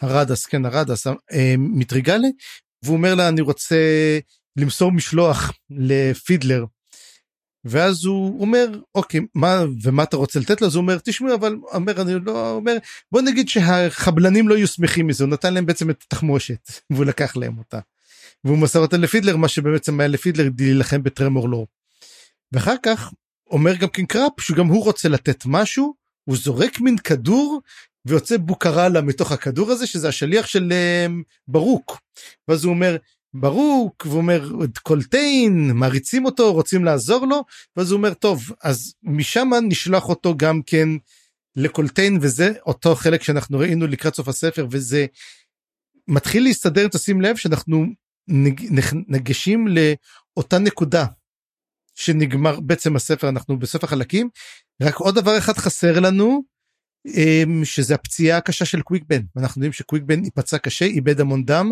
בשיחה שלו עם קלם, וזה הקרב על קורל, אז זה בעצם מה שאנחנו מדברים עליו, וקוויק בן כן נכנס כבר לתחילת המתקפה, הוא יוצא ממנה בשלום והוא לא נפצע, אז כנראה ברקים הבאים אנחנו נראה מה קורה, אבל אם תשים לב, הספרים מגיעים לכדי סיום ביחד, אני חושב שהסוף של הספר השני והשלישי הסתיימו באותה נקודה בדיוק, והם בעצם ספרים שמתנהלים במקביל.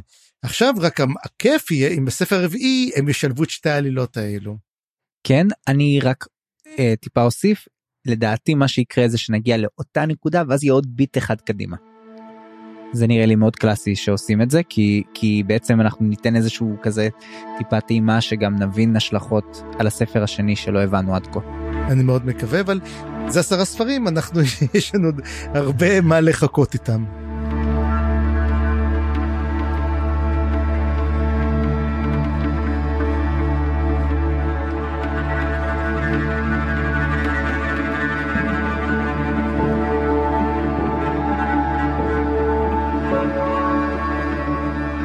בואו נדבר רגע על טוויסט, אוקיי? כי טוויסט בעצם זה דמות שנתקלנו בו יותר ויותר בספר הזה, ודרכו גילינו את כל העבר המשותף של המורנט והברגהסטים, ואפילו פעם ראשונה שקיבלנו אותו כדמות באפיגרף, את טוויסט, וממש ספציפית עליו, ואנחנו מבינים שהוא חתיכת, הולך לעשות משהו ממש ממש מרשים כנראה בהמשך, או שהוא כבר, בוא נגיד ככה, הוא כבר איזשהו דמות מוכרת ו... מאוד משפיעה, אבל כנראה שבהמשך הוא הולך להיות דמות הירואית מאוד, במיוחד לאור העובדה שהוא הולך וגוסס, יש לו איזה ריקבון שמתפשט ביד שלו או משהו שאנחנו אפילו לא יודעים מה המקור של זה כל כך, ונכון? תקן אותי אם אני טועה. הוא נפצע באחד הקרבות. הוא נפצע, אבל אנחנו לא יודעים מה זה או איך זה, ודרכו אנחנו מקבלים פיסת מידע מאוד מאוד חשובה בשיחה שלו עם פארן. ואנחנו מקבלים קודם כל את העובדה שיש איבה מאוד מאוד רצינית בין המורנט לברגאסטים שכבר ידענו עליה, אבל אנחנו מגלים שהיא קשורה מאוד לטיסטה אדור, שהם המקור בעצם גם להיסטוריה וגם לכוחות של המורנט, שבעצם קרתו איתם ברית ואמרו, תשמעו, הטיסטה אדור שהם בעצם ילדי הצללים, הם טיפוסים לא מובנים, הם לא היו רעים בעצם, רק היה צריך להקשיב להם ולהבין אותם. ואנחנו הקשבנו וקראתנו איתם ברית, ועל זה הברגאסטים לא יכולים לסלוח לנו. הברגאסטים בעצם נתקעו מאחורה, ואנחנו התקדמנו. ואנחנו לא רוצים להמשיך את האיבה הזאת. מבחינתנו אפשר לקרות ברית, אפשר לגשר על הפער, אבל מבחינת הברגאסטים לא. ודרך זה אנחנו מקבלים קצת את הסיפור של טיסטה אדור, של הקורל דה מורלן, שזה כמו שהבנו מקודם, זה כבר המשעול הפגוע או הפצוע של הטיסטה אדור.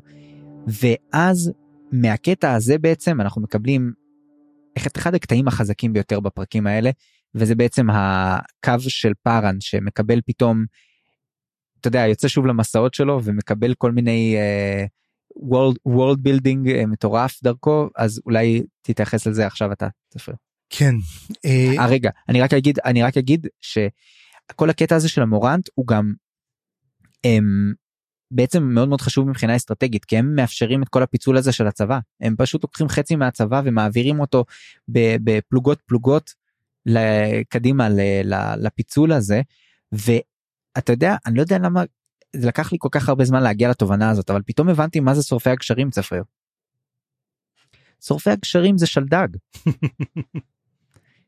תחשוב על זה, הם יחידה, הם סיירת, הם יחידה מיוחדת, הם בעצם שייכים לחיל הים, אבל הם משתמשים בכלי תעופה, כלי טייס, בשביל להגיע לקווי האויב, בעצם לסמן מנטרות ולקבל מידע מודיעיני, וזה מה שעושים שלדג בעצם, לא? אין נראה לי, אם היית אומר למי מהם, הייתי אומר שהם יותר יעלום, פשוט כי הם מובילים לפוצץ דברים. לא, תראה, ברור שיש להם גם קציני הנדסה כנראה שם, אבל בסוף הם הרי מוטסים, נכון? הם מוצנחים לאזורים מאחורי קווי האויב. אבל הם נלחמים שם, הם לא רק המטרה שלהם להשיג מטרות, אלא המטרה שלהם היא התקלות. הייתי אומר שהם יותר סיירת, אפילו, הייתי אומר, אתה יודע מה, יש להם נחתים, חלק מהם גם נחתים. זאת אומרת, יש... אז לכן אני אומר, שלדג זה שייך לחיל הים, לא? עד לפה. זה לפי דיווחים זרים. whatever. בקיצור, אני סתם אומר מדברים ששמעתי. בכל מקרה, אם רגע, אמרת שיש לנו מאזין ממצרים? היה אחד, לפחות שמעת הפרק הראשון. טוב, אני מקווה שהוא כבר לא מקשיב, כי אחרת אני מגלה פה סודות. לא, אתנו, שמנו, אתה יודע, זה כמו למשל מגייבר, שמים לך, אתה יודע, בשוברים שורות, אתה לא באמת מייצר מת ככה, זה סתם, אתה יודע, נותנים לך את הכל, אבל מורידים את אתה יודע, חלק מהחומר האמיתי, שזה אהבה, כי מת עושים רק באהבה. אז, אנחנו מגיעים למעשה לשליט החפיסה, שזה פארן, ופארן יוצא למסע.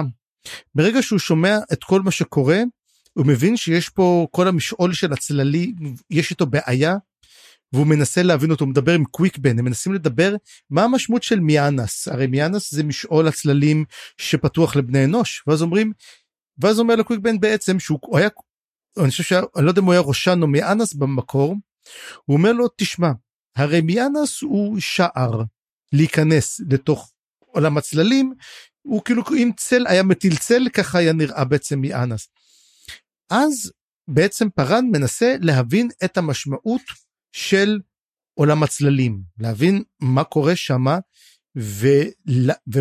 ומה אפשר לעשות.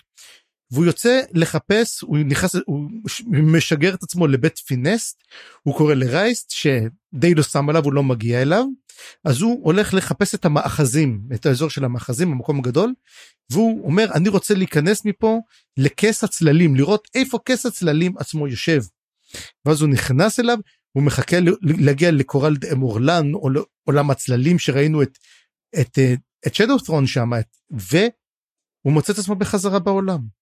הוא מגלה, כס הצללים נמצא בעולם, הוא לא נמצא בכלל באיזה משעול אחר, הוא נמצא בעולם שלהם, והוא מתחיל לחפש מה קורה, והוא מגלה שמסביב לכס הצללים דווקא, יש כמו רסיס של קורל גליין, שזה משעול האפלה, משעול של הטיסטה אנדי, ואז הצללים שמתוך העולם הזה מדברים, והם צועקים איפה אנומנדר רייק, ותשמע זה קטע שהיה מאוד מאוד חזק, ואני גם לקחתי את מה שהם כתבו, ואמרו אנחנו נשבענו להגן, אנחנו הנצר של אנומנדר רייק, שהוא נעלם, הוא תיר נתיב דם אחריו, איך זה והוביל את האדור משם ושהרג אותנו, או איפה אנומנדר רייק, הם קוראים לו וקוראים, מתחננים לעזרתו, אומר האדור נשבעו להשמיד את אם האפלה, אתה חייב להזהיר אותו, נשמות מורעלות, וזה פה הקטע המעניין פה, נשמות מורעלות המובלים על ידי האדם או האישה, וואן, שנהרג 100 פעמים, או היזהר מהקיסר החדש של האדור, עריץ הכאב, מביא גאות החצות. ועכשיו, למה זה חשוב? כי לספר החמישי קוראים גאות החצות. ואתה יודע, והוא עושה את זה כבר, הוא קורא The House of Chains, ואז הוא אומר לך Midnight Tides, ואני חושב שיש לנו פה ביג בן חדש, אותו קיסר הכאב, ויש סיכוי שאותו קיסר כאב, הוא זה ששלח את אותן הספינות שהשמידו את קאונס בגנבקיס, שאנחנו ראינו את כל הספינות האלו, אבל מה זה קיסר שמת מעל 100 פעם? מי הוא בעצם? מה הוא? והוא גם בא להשמיד את אם האפלה, יש פה מלחמה מאוד קשה, ודרך אגב אנחנו גם ראינו שיש עוד מישהו שרוצה להשמיד את האפלה, את אם האפלה, אני מיד אדבר על זה, אבל לפני זה, המקום שבו הוא נמצא מזהה פרן, זה מקום שקוראים לו דריפט אבלי, דריפט אבלי זה משהו מאוד מעניין, זהו אי שהוא צף, בעצם זה לא אי שנמצא במקום, זה אי שצף, וכבר אנחנו נתקלנו באי הזה, ודיברנו על האי הזה, וזה אי שיש בו טיסטה אנדאי, שהם, אם אתה זוכר, הסילנדה, ושדיברו על הסילנדה, דובר על הטיסטה, דובר על הדריפט אבלי, זה היה המקום היחידי, שבעצם קוונטלי הצליחה להשיג אישור, לסחור, והמקום היחידי שהיא השיגה זה הייתה סילנדה, היא קיבלה אישור לסחור עם הדריפט אבלי, שזה היה, קראו לזה כמו טיסטה אנדי פראיים כאלו, שאמרו הם לא כמו אלו מנצר הירח, אבל הם כן מתברר הם הצאצאים של אנומנדר רייק שנמצאים שם, וכנראה שכחו אותם, וכנראה הוא שם אותם שם לשמור על אותו כס צללים, מוזר שטיסטה אנדי עושה כזה דבר, ומתערב כן, לצללים, ומישהו עלה לזה, אותו תיסטה אדור שקמים עכשיו לתחייה, מתחילים לצאת, ורוצים את כס הצללים לעצמם. ומה זה אומר לגבי אותו שדורתרון? שהוא לא יושב למעשה על כס הצללים. הוא יושב על צל, הוא יושב על השער. הוא הגייט קיפר. הוא לא באמת השולט בצללים. הוא שולט על מיאנס, מין שער כלשהו. השער שבו יושבים אותם כלבי שאול, אותם הכלבי הצללים ששומרים, שם הוא נמצא במין אזור, אתה יודע, שהוא לא לגמרי צללים.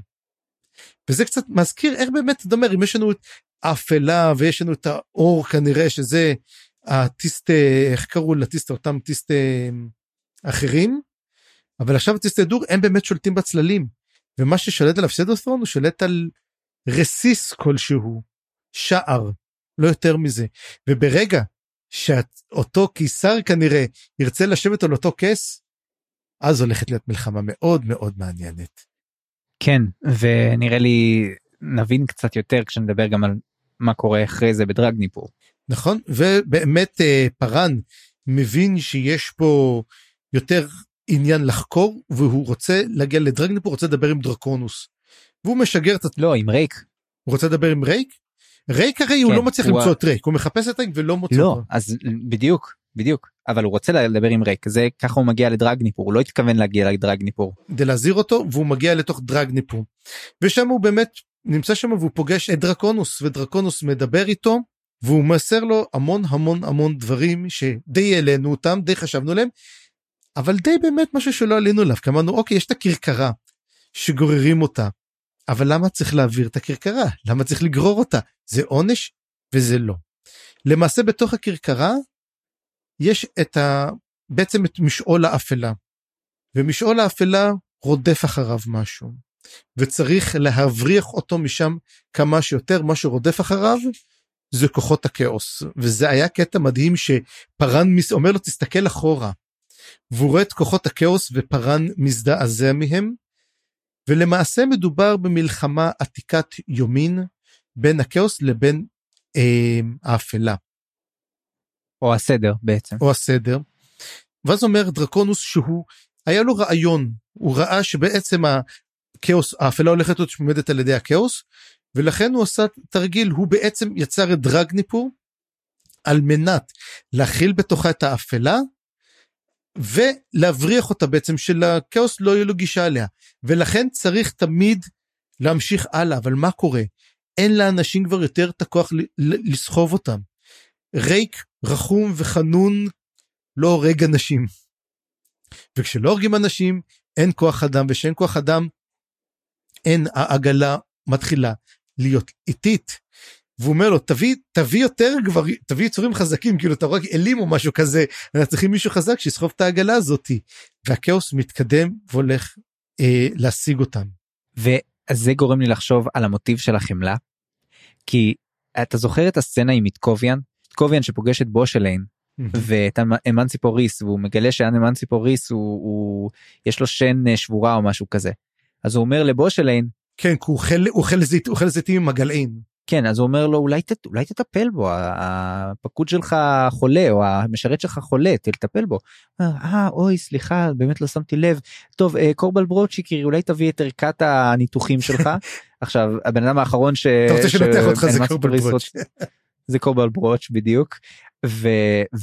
ואז אומרים לו, גרנטל אומר לו, אתה יודע, את החמלה שלך במרכאות, הוא יזכור לכל החיים, האמנציפוריס הזה, זה בדיוק העניין, ובדיוק כמו וויסקי ג'ק, שחמל על הנשמות של האימהות, של הזרע האמת, זה כאילו, חמלה זה דבר אנושי, וזה דבר חשוב, ואנחנו מדברים הרבה פעמים על הדמויות פה, שנאבקות כדי לשמור על החמלה שלהם, ועל האנושיות שלהם, לפעמים זה לא הדבר הנכון לעשות אותו. לא בזמן מלחמה, ובמיוחד שאתה יודע, אתה לא קולט בעצם שהעובדה שאנומנדר רייק לא משתמש בחרב, הוא הולך להשמיד בעצם את המשעול שלו, את העולם שלו. זה גם ממש מטיל באור אחר את בעצם, מה שחשבנו על רייק עד עכשיו, שהוא כאילו שולף את החרב שלו בכל הזדמנות. אבל גם, הרי מה דרקונוס בעצם אומר? צריך להשמיד את החרב, אבל אי אפשר להשמיד אותה בבת אחת, אין לנו זמן, אנחנו צריכים לקנות לעצמנו קצת זמן, אז להשיג הרבה נשמות, ואז להשמיד אותה. לא הבנתי, אבל למה להשמיד אותם? אגב, עוד דבר אחד, יש שם איזה סיפור, שהוא בא והוא פוגש שם איזה שד, נכון? תגיד לי, יש סיכוי שזה השד שהוא הרג אותו בדרוג'יסטן? לא, הוא אומר שזה שד שהיה הנמסיס שלו, של דרקונוס, לפני המון המון המון המון המון זמן. אוקיי. לא הבנתי, פתאום הוא מדבר, והוא אומר, ופה כבר שמה כבר... לא, זה קטע חמוד, זה כאילו יש שם שד עם אלצהיימר, כזה שד שפעם היה נמסי שלו, וכל פעם, והוא פשוט לוקח אותו על הכתף, וטוב, יאללה, חזרה לעגלה, לוקח אותו חזרה לעגלה, זה קטע מאוד חמוד, אבל תקשיב רגע, זה נראה לי קטע ממש ממש חשוב. החרב צריכה להיות מושמדת, כי לכאורה צריך לשמר את הבלנס. ומה אומר דרקונוס? כרגע, איך שהחרב פועלת, היא יוצרת חוסר איזון בעצם, ומחזקת את הכאוס, כי ברגע שהכאוס לא יכול להשיג את האפלה, הוא נהיה חזק יותר. ומצד שני, גם לסדר, יש מנגנונים שמנסים לשמור על בלנס, ושם נכנס העזף. וזה קטע מטורף, צפרי, כי בעצם אנחנו מקבלים איום קוסמי חדש. אם עד עכשיו חשבנו שהאיום הקוסמי היחיד זה האל הנכה, אנחנו עכשיו מקבלים איום קוסמי אולי אפילו עוד יותר קמאי, כי אתה יודע, האל הנכה הוא איום גדול, אבל הוא איום שהוא קצת חיצוני לקיום, נכון? הוא הרי הגיע מאיזשהו מקום אחר, לא ברור איך הוא הגיע לעולם הזה בכלל, פה מדובר על משהו שהוא פחות או יותר בסדר גודל של סיפור בריאה, כן? יש לנו את הכאוס שנלחם בסדר, באפלה שהיא כאילו התחלה של הסדר, משהו כזה, ואז אנחנו מקבלים שהעזף בעצם הם חלק אינטגרלי מהסיפור, הם גם אוספים נשמות, אוקיי? עכשיו אנחנו מקבלים בעצם הסבר למה העזף אוספים נשמות, כי העזף בעצם מנסים להגן מההתקפה הזאת של הכאוס, אוקיי? וזה מה שמסביר מאיפה הגיעה החפיסה הזאת. אתה התכוונת לדבר על זה? לא, אבל העניין הוא פה שצריך לזכור רק דבר אחד, ברגע שהוא יצר את החרב בשביל שהכאוס לא ישתלט על האפלה, אבל ברגע שאתה שובר את החרב, אז הכאוס יוכל להשמיט את האפלה גם כן. לא, אז זה מה שהוא אומר, הוא אומר להפך, אם החרב תושמד, הנשמות ייחלשו, ואז גם המשיכה של הכאוס אל הבית אפלה, גם הוא ייחלש, כי הוא כבר לא יוכל, הוא לא יצטרך את הנשמות האלה כבר, אולי יוכל להשיג אותן בעצם. ואז כבר לא יהיה לו סיבה לרדוף כל כך, משהו כזה. תקשיב, אני לא באמת מבין בזה, אבל לדעתי הקטע המרכזי שהוא הכי חשוב פה, זה בעצם ההסבר של ההתפתחות המטאפיזית של או הקוסמולוגית, לא יודע איך לקרוא לזה, של המשעולים ושל הבתים והאלים. אוקיי? איך זה עובד?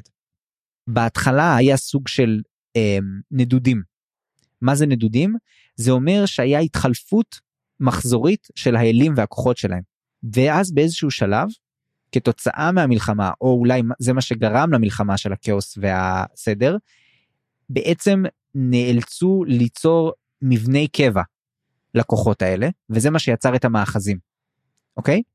עכשיו, המאחזים הם לא היו באמת מבנה שיכול להחזיק זמן, זה לא היה מבנה מאוזן, ולכן השלב הבא שלו, בעצם השלב שאמור להחזיר את האיזון, זה ההתפתחות האחרונה, וזה חפיסת הדרקון, והעזה.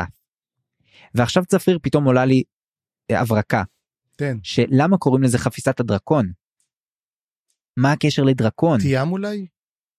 אולי תיאם. אולי תיאם, אולי זה מה שאמור בעצם לדאוג לכך שהכאוס לא יתפוס את העולם, או יגבר על העולם, the tide of madness. כן.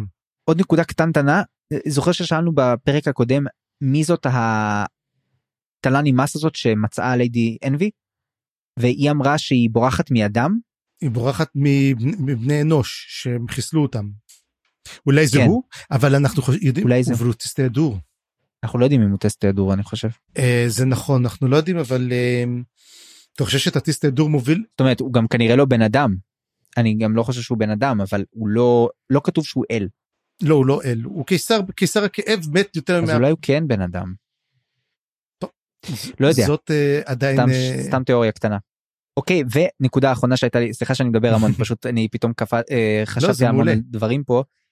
עוד נקודה קטנה שהייתה לי מאוד חשובה, זה פתאום יש לנו סוג של מאוד דילמה דומה, בין הדילמה של אנומנדר רייק והדילמה של קלאדן ברוד, נכון? הרי יש לנו פה את האיום על ברן, שבגללו צריך או לשבור את השלשלאות, או לא, עם הפטיש, וזה הדילמה של ברוד, ויש לנו את הדילמה של דרגניפור, שמצד אחד צריך להרוג הרבה נשמות, מצד שני צריך להשמיד את החרב, ונשאלת השאלה, אולי גם פה יש אופציה שלישית, שאנחנו לא חשבנו עליה, וזה מעניין שפתאום שתי הדמויות האלה, אנומנדר רייק וברוד, נכנסים בעצם לאותה סירה, אבל אולי הם אפילו לא יודעים את זה.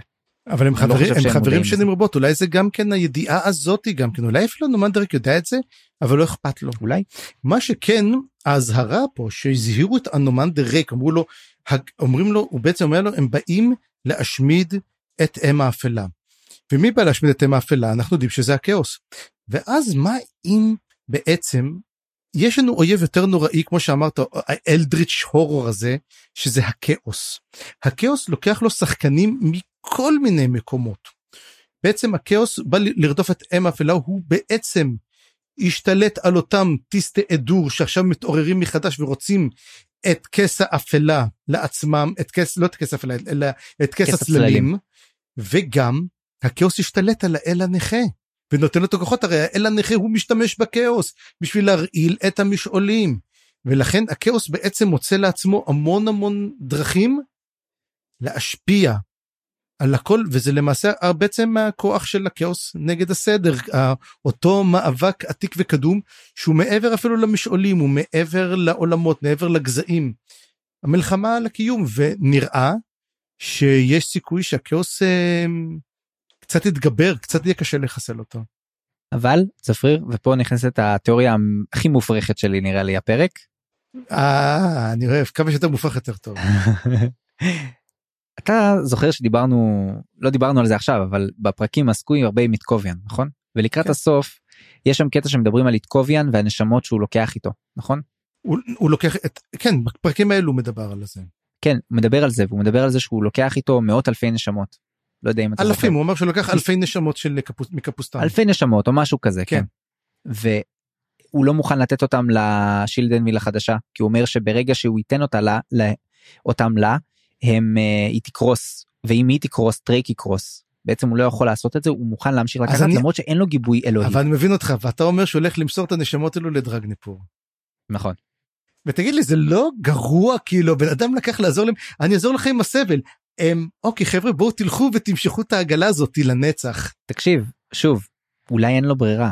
וואו, אתה יודע מה זה אומר? זה אומר, תחשוב על זה, שבן אדם שלוקח בעצם נשמות את הסבל שלהם, כולל את אנסטר, ואז הוא הולך להגיד להם, תודיעים מה, ואני זורק אתכם בפח השפעה, זה כמו לעשות סל מחזור, ולהשמיד אותם, כי, סליחה, לפי דעתי, הגורל של דרגניפור הרבה יותר נורא, מהמוות עצמו.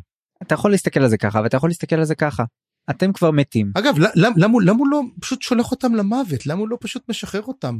התכוון. אני לא יודע אם הוא יכול, הוא אמור לשלוח אותם לאל שלו. לפנר, אבל פנר לא פה. נכון, ולטרייק הוא לא יכול לשלוח, כי טרייק אל חדש, הוא עדיין לא יודעים מה עושים, אין לו את הנהירת הנכונה, וזה יעשה בלגן. אז מה הוא יכול לעשות? הוא יכול או להחזיק אותם בלימבו הזה, שאגב, זה גם מתחבר למייבי פתאום. כל הלימבו הזה, והדבר שהיא בורחת ממנו, והאובליביון, שזה אולי ה-tide of madness, או מה שזה לא יהיה, אני סתם מעלה פה אופציות, אבל הוא לא יודע מה לעשות איתם, ואולי זה יהיה הפתרון שלו, אתה יודע, זה יהיה חבל מאוד על הנשמות האלה, מצד שני, תהיה להם משמעות, הם יעשו משהו שיציל את שאר העולם, שאר הקיום, זה משהו שיכול להיות שהוא, או אופציה שנייה, זה לא יהיה דרגניפור, שהוא ישלח אותם לשם, אלא הוא ישתמש בהם, כדי בעצם לחזק את איכשהו את הסדר, אולי יושלח אותם לעזף, אני לא יודע, אני רק מעלה אופציות שנראה לי זה לא סתם שאנחנו מדברים פתאום על כל הנשמות של איתקוביאן. אוקיי, יהיה שווה לראות לפה זה הגיע. אז בואו נדבר על בעצם הסיום, שהם מתקרבים לקורל, ובעצם מה הולך להיות מכל הצדדים, מכל הכוחות השונים.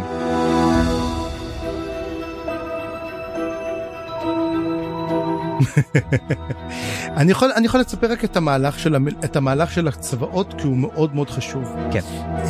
יש את הצבא של המלזנים שהם יחד עם הברגהסטים, ויש את הצבא של ברוד יחד עם כל החרבות האפורות והנספחים שלהם. ומה שקורה ברגע שהם שומעים, הצבא של ברוד שומע להתקדמות של פה, אז למעשה מתחיל פה מין הבנה של, מה, הם באים לכבוש את קורל בעצם, השתמשו בנו עד עכשיו, ואנחנו הולכים לכבוש את קורל, וזהו זה, הם הולכים להכתיר אותה כעיר הבירה החדשה המלזנית, שאם אתה חושב שזה די רעיון מטומטם, כי בתכלס, הצבא של ברוד לא נלחם עד עכשיו, הם כולה רק צעדו, הם לא עזרו בקפוסטן כל כך. מה זה הצבא של ברוד? בוא נדבר. דוג'ק לא עשה כלום, רק סופי הקשרים. לא, הם חיסלו את הצבאות מסביב, הם נלחמו קצת. כמה הצבא של ברוד באמת נלחם? לא מי יודע. הצבא מלאזן, דרך אגב, מתחילת הספר עד עכשיו הוא רק צועד. הוא קצת טיפל במשהו, אבל עכשיו הוא צועד, ועכשיו יהיה לו את הקרב הראשון. ולמעשה, דרך אגב, אם דיברנו על חוסר תקשורת, מה שאומר, דוג'ק גם אומר, אנחנו קונים פה לברוד, נותנים לו זמן. והוא לא מודע לזה אפילו. מה שהוא שומע, והוא שומע במיוחד על זה מקלור, הוא אומר לו, מה, תראה מה הם עושים, הם באים, והם חותכים אותך, הם הולכים לכבוש את זה, וגם הם שולחים מעט כוחות. דוז'ק נשאר עם 4,000 כוחות, הברגאסטים מסתרכים אחור, והולכים על דוברות, ופה אני חייב להכניס דבר אחד דרך אגב, ואני חייב להגיד, שהתן, אותה ברגהסטית, תופסת את מן אוף לארד, את קראפ, ומצליחה להשתיק אותו יומיים אחרי שגוררת אותו לאוהל שלו, אבל יש סיכוי טוב מאוד שבהיריון. כן, זה היה קטע ממש לא צפוי בכלל. לא, שהיא מתחילה להקיב, באמת אני סובלת מכל העקיב הזה, ואז אבא שלה כזה צוחק, את בהיריון, ואז היא בקעה עוד יותר גרוע. לא, גם היה שם קטע, הרי היא סוג של, תקשיב, זה היה בהתחלה נורא נורא מטריד, כי זה היה כמו, ממש כמו אונס, היא כאילו רצתה להכניע אותו, בעזרת ה-advances שלה, אבל בעצם, זה התפלפ עליה, כי פתאום קראפ התאהב בה, זאת אומרת, יש פה, זה לא, זה היה מאוד מוזר, נגיד ככה, נראה לי מערכת היחסים הכי מוזרה שהייתה פה עד עכשיו. ואם כבר מדברים על שיפינג, זה שיפינג שלא ציפיתי לו. כן, זה שיפינג שלא חשבתי. גם עוד דבר אחד ששכחנו להגיד בקשר לאם דיברנו על כל הדבר שהוא מדבר, זה שהוא מחכה, אומר שלא יגיע הלילה, שלא יגיע הלילה, כל הזמן הוא מבקש קראפ, כי חיתן לוקח אותו, שברגע שפרן מסיים בדרגניפור, הוא רוצה לפגוש את אופה מטרק, אז הוא מתרכז פה, ומעבד את ההכרה ליום וחצי. מעלת מאיר אותו, ואומר לו, איפה היית? כבר צהריים, כאילו קום. ואיפה רייק? זאת אחת השאלות גדולות שלנו, איפה רייק? כן, ובדיוק בנקודה הזאת אני רשמתי לעצמי. זה נכון, יש את הקטעים האלה שקראפ אומר דברים שאנחנו לא יודעים אם הוא קרא את הספר יחד איתנו או לא, כי בדיוק אחרי הקטע בדרגניפור, ובדיוק אחרי שאנחנו לא יודעים איפה רייק, אז הוא אומר, when will darkness come? When will merciful darkness fall? כאילו זה בדיוק נשמע לי ממש מדבר על בית צללים, סליחה, בית אפלה. כן. הוא יודע, קראפ יודע יותר ממה שאנחנו חושבים, הוא קורא יחד איתנו את הספר, לגמרי. ואז מה שכן, יש דבר אחד מאוד מעניין, שלמעשה, יש את המות אירגולרס, אם אתה זוכר, זה אותם אנשים שמלזנים נלחמו נגדם, ועשו להם בעיות קשות מאוד. ולקחו להם את השולחן. כמובן, פעם שנייה הם לקחו להם את השולחן, הם כבר אומרים, דרך אגב, יש לנו שולחן חדש, רק אין לו רגליים. אז הם לקחו חזרה את השולחן. אף באווירים לא, הם לקחו אותו בחזרה, פשוט, הם גם ראינו באמצע הספר, שככה השולחן נעלם, אומרים רגע איפה השולחן, טוב לא חשוב, המות לקחו אותו, והם מתחילים להרגיש שהם לא מעריכים אותם, ברוד לא מעריך אותם, אז שואלים, למה זה? הוא אומר, כי פשוט אנחנו גילינו, שהצבא של דוז'ק התפצל, ובאנו להגיד את זה לברוד, וברוד לא מוכן להקשיב לנו, אומרים, למה? אומר, כן, קלור שלח אותנו, אמר, תעזוב, זה לא חשוב, אנחנו לא מעוניינים בכם.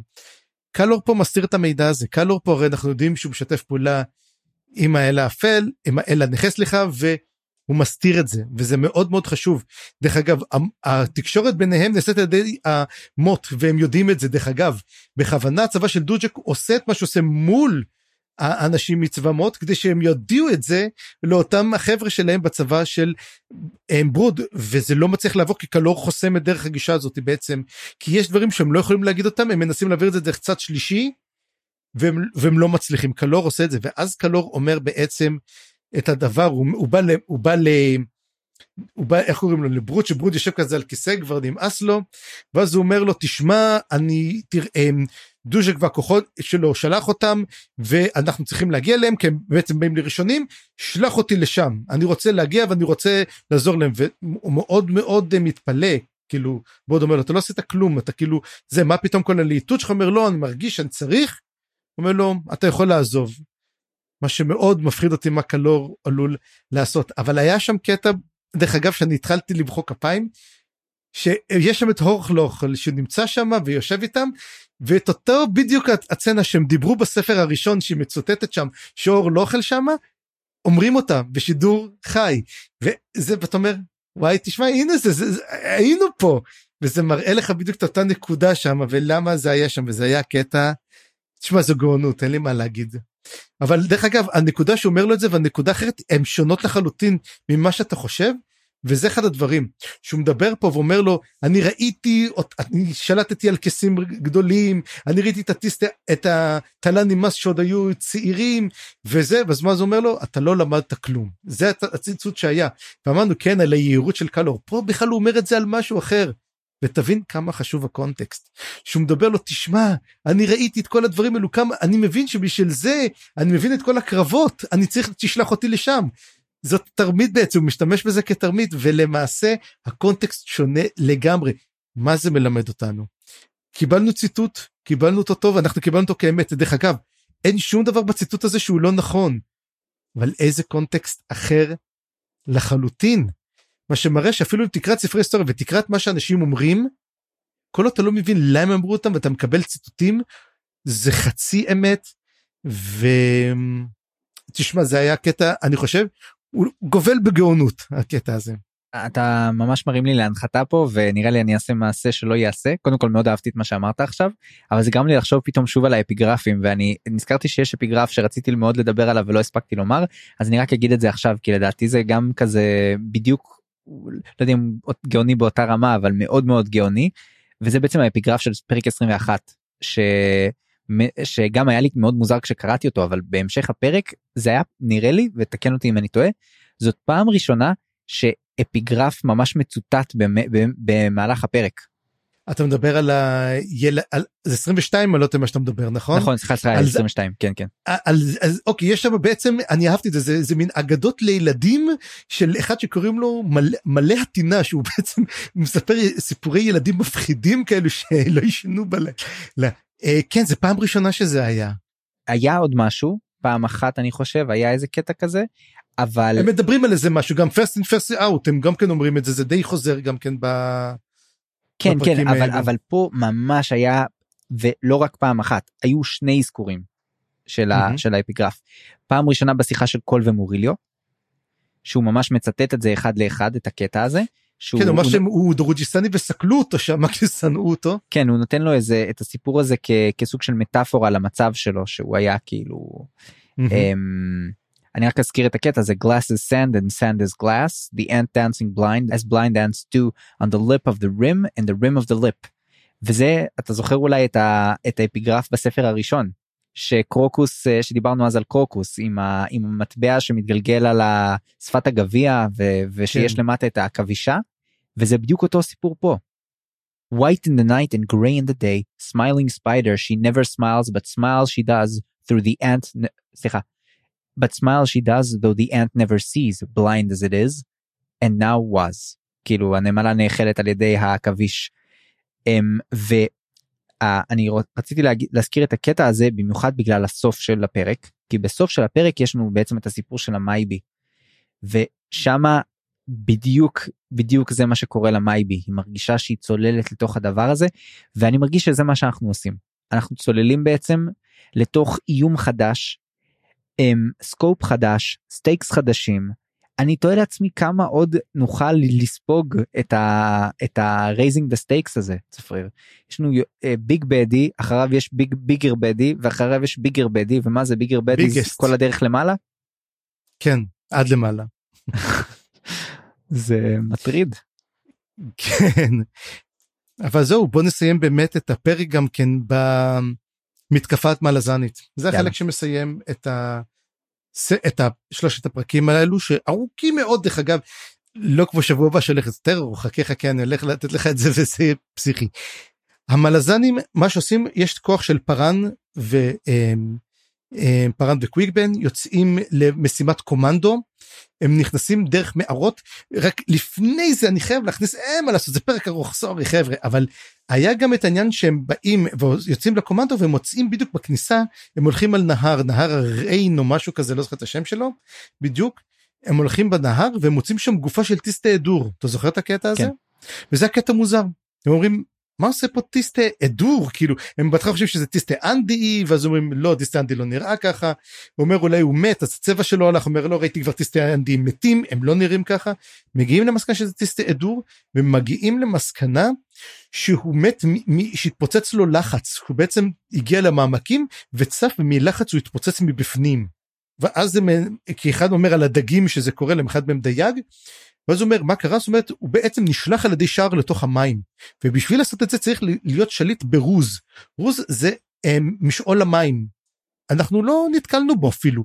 ואז אומרים, יש מישהו בכלל, שהוא בכלל מגנאלה של משעול המים, אומרים, אין אף אחד בכל האימפריה. וזאת אימפריה שמבוססת על ים. למרות שיש מג אחד שטוען שיש לו את זה. יש, מי זה אבל? אחד מהמאגים החדשים של ספינדל, של הקדרה שלו. כן, הוא עשה משהו דרך אגב, מעניין עם מים, הוא אומר את זה, למרות שאומרים, הוא כנראה שקרן, הוא אומר שרוז זה גם הקשם שהכי קשה לשלוט בו. שזה מעניין. אז מי עשה את זה לטיסטה אדור הזה? זה עוד תעלומה, מי עשה את זה? טיסטה אדור. והאם זה קשר אולי למה שקורה עם אותו קיסר? האם זה קשור לסילנדה? תשמע, הרי אולי מישהו היה בסילנדה, הרי הוא נפל לתוך מים. וואי, תשמע, כל כך מעניין לדעת מה קורה, ונכנסים, עושים בעצם פעולת קומנדו, ונכנסים מהצד, ובאים בעצם, הם פולשים לתוך הארמון, אני חושב, בתוך קורל, אז דבר שם שמגיעים, הם אומרים, טוב, מצאנו מחלקה, אז הוא אומר, כמה זה מחלקה בפניונית? הוא אומר לו, שמע, זה סיר דומין אחד, ו400 בקליטים, אבל הסיר דומין הוא גם מחשף, והוא חזק, אז מה צריך לעשות? אז אותו, לא זוכר איך לקוסם, איך קוראים לקוסם הזה? אני זוכר שיש שם את טוז, היה שם את בלו פרל, היה שם עוד איזה כמה, אני לא זוכר, שנק. אז אתה זוכר מזה מביניהם היה? זה השנק? שמה? שעשה את הקסם עם המים. שנק, אני חושב. אז הוא עושה בעצם קסם, הוא אומר, תשמע, יש לי קסם, ובלו פרל לימד אותי אותו, מראה שיש כמה, אולי כמה קוסמים שיודעים להשתמש ברוז, שזה מעניין. הוא אומר לו, תשמע, זה קסם שהוא לימד אותי, אבל אני לא יכול לספר לך אותו. למה לא אומר? כי אם תספר זה לא יקרה. וזה אחד הדברים, אתה מבין, שלא כל כך מספרים. מה הוא עושה? הוא לוקח בעצם את המימייה, והוא מעביר את כל המים מהמימייה, לתוך הריאות של אותו קוסם, והקוסם פשוט מתחיל להוציא מים ולהיחנק, והוא טובע למוות. ואז מגיע קוויק בן עם הקסמים שלו, ופשוט הם שוחטים את אותם חיילים, בקליטים, ולמעשה מסיימים, מגיעים לשם, ואז אומרים לו, תשמע, דוז'ק רוצה לדבר איתכם, והם יוצאים לדבר עם דוז'ק, וזהו למעשה, ואז אנחנו יודעים שהמלזנים בעצם, הצליחו במתקפה הראשונה, אנחנו רואים סוף סוף אותם, והם מפוצצים, זורקים עליהם קסרים, מפוצצים אותם עם הקסרים, עושים את הכל, וכזה פרן אומר, תודה, מאז שהם הגלינו את המורנטים, הפסקנו להילחם, וזה פשוט הפך להיות רצח, אין כבר פה מלחמה, פשוט הפכנו להיות רוצחים, שזה מעניין, אתה יודע, אתה שוקל את זה לגבי כלי נשק מודרניים, שאתה אומר, פעם היו מלחמה, והיום אתה פשוט שולח טילים, זה מה שאתה עושה, זה פשוט רצח, אין פה כבוד, אין פה כלום. אני אגיד לך מה יש פה, המון המון שאלות, למרות שאלה היו פרקים עם מלא מלא תשובות גם, מלא, אתה יודע, כזה, כאילו, אם זה היה סופר אחר, הייתי אומר שזה רטקונינג, אבל זה לא. זה לא שהוא מתקן דברים. להפך, הוא פתאום, זה כמו כזה קוסם שמגלה לך את הריביל בסוף, והדברים נכנסים למקום, וכמו סרט של כריסטופר נולן, כאילו, הדברים פה לאט לאט מתחילים לתפוס את הטוויסט שעברנו המון עליו, אבל אני נשאר עם כל כך הרבה שאלות, וכל כך הרבה דברים שהם לא מובנים, בוא נראה אם אנחנו נשרוד את הפרק הבא שיהיה מאוד מאוד גדול ומפחיד ויסגור את הספר. אגב, כן, קוראים לדבר זה סופר מוזאיקה, זה פסיפס, אתה כל פעם רואה נקודה פה, נקודה פה, נקודה פה, אבל הכל בנוי, למעשה הכל בנוי, וזה, תשמע, הוא לא סופר שכותב כל פעם מה שבא לו, הוא יודע מההתחלה כבר מה קורה. דברים שנראה בספר השני, נראה אותם ברביעי, נראה אותם בחמישי, בשישי, בהכל יש פה קו עלילה אחד גדול, בגלל זה גם אני חושב שהוא יכל לכתוב אותם מאוד מאוד טוב, זאת אומרת הוא כתב את עשרת הספרים שנה, כל ספר, הוא ידע כבר מה הולך לקרות, זה לא שזה היה לו, אתה יודע, הוא היה צריך להמציא כל דבר מחדש, הוא לא נתקע במשהו. דרך אגב, הוא עומד לצאת לו ספר חדש, הספר בסדרה החדשה, הוא קצר, הוא 480 עמודים אומרים, והוא קיבל כקריאה ראשונית, מישהו שמריך קיבל 5 כוכבים, הוא אומר שהוא פשוט לא מפסיק להיות טוב, אז אני כבר מחכה לראות מה יהיה, אבל וואו, אנחנו מגיעים, שמים את הספר, תשמע, יש התרגשות גדולה, ובפרק הבא, תשמע, יש פרק אחד, שהוא נשב, הפרק הכי גדול שאי פעם היה, הוא 150 עמודים, פרק אחד, וזה הפרק האחרון. כן. אז אנחנו נתכונן, נחזיק אצבעות, ננסה לחשוב על כל הדברים שיהיו, וזהו לטעתה. בפעם הבאה נעסוק בפרקים 24 עד האפילוג, ונסיים את זיכרונות הקרח, החלק הרביעי והאחרון בספר זיכרונות הקרח, וגם נסיים את הספר השלישי בסדרה. אני חיים גורוב גלברט. אני צפרי גרוסמן, מזמין אתכם להיכנס לבלוג שלי על עולם רומח הדרקון. כנסו לאתר fantasybooksreviews.com.blog או חפשו מסע בקרים בגוגל. תוכלו ליצור איתנו קשר בפייסבוק או במייל malazan@gmail.com. עריכה וסאונד חיים גורוב גלברט.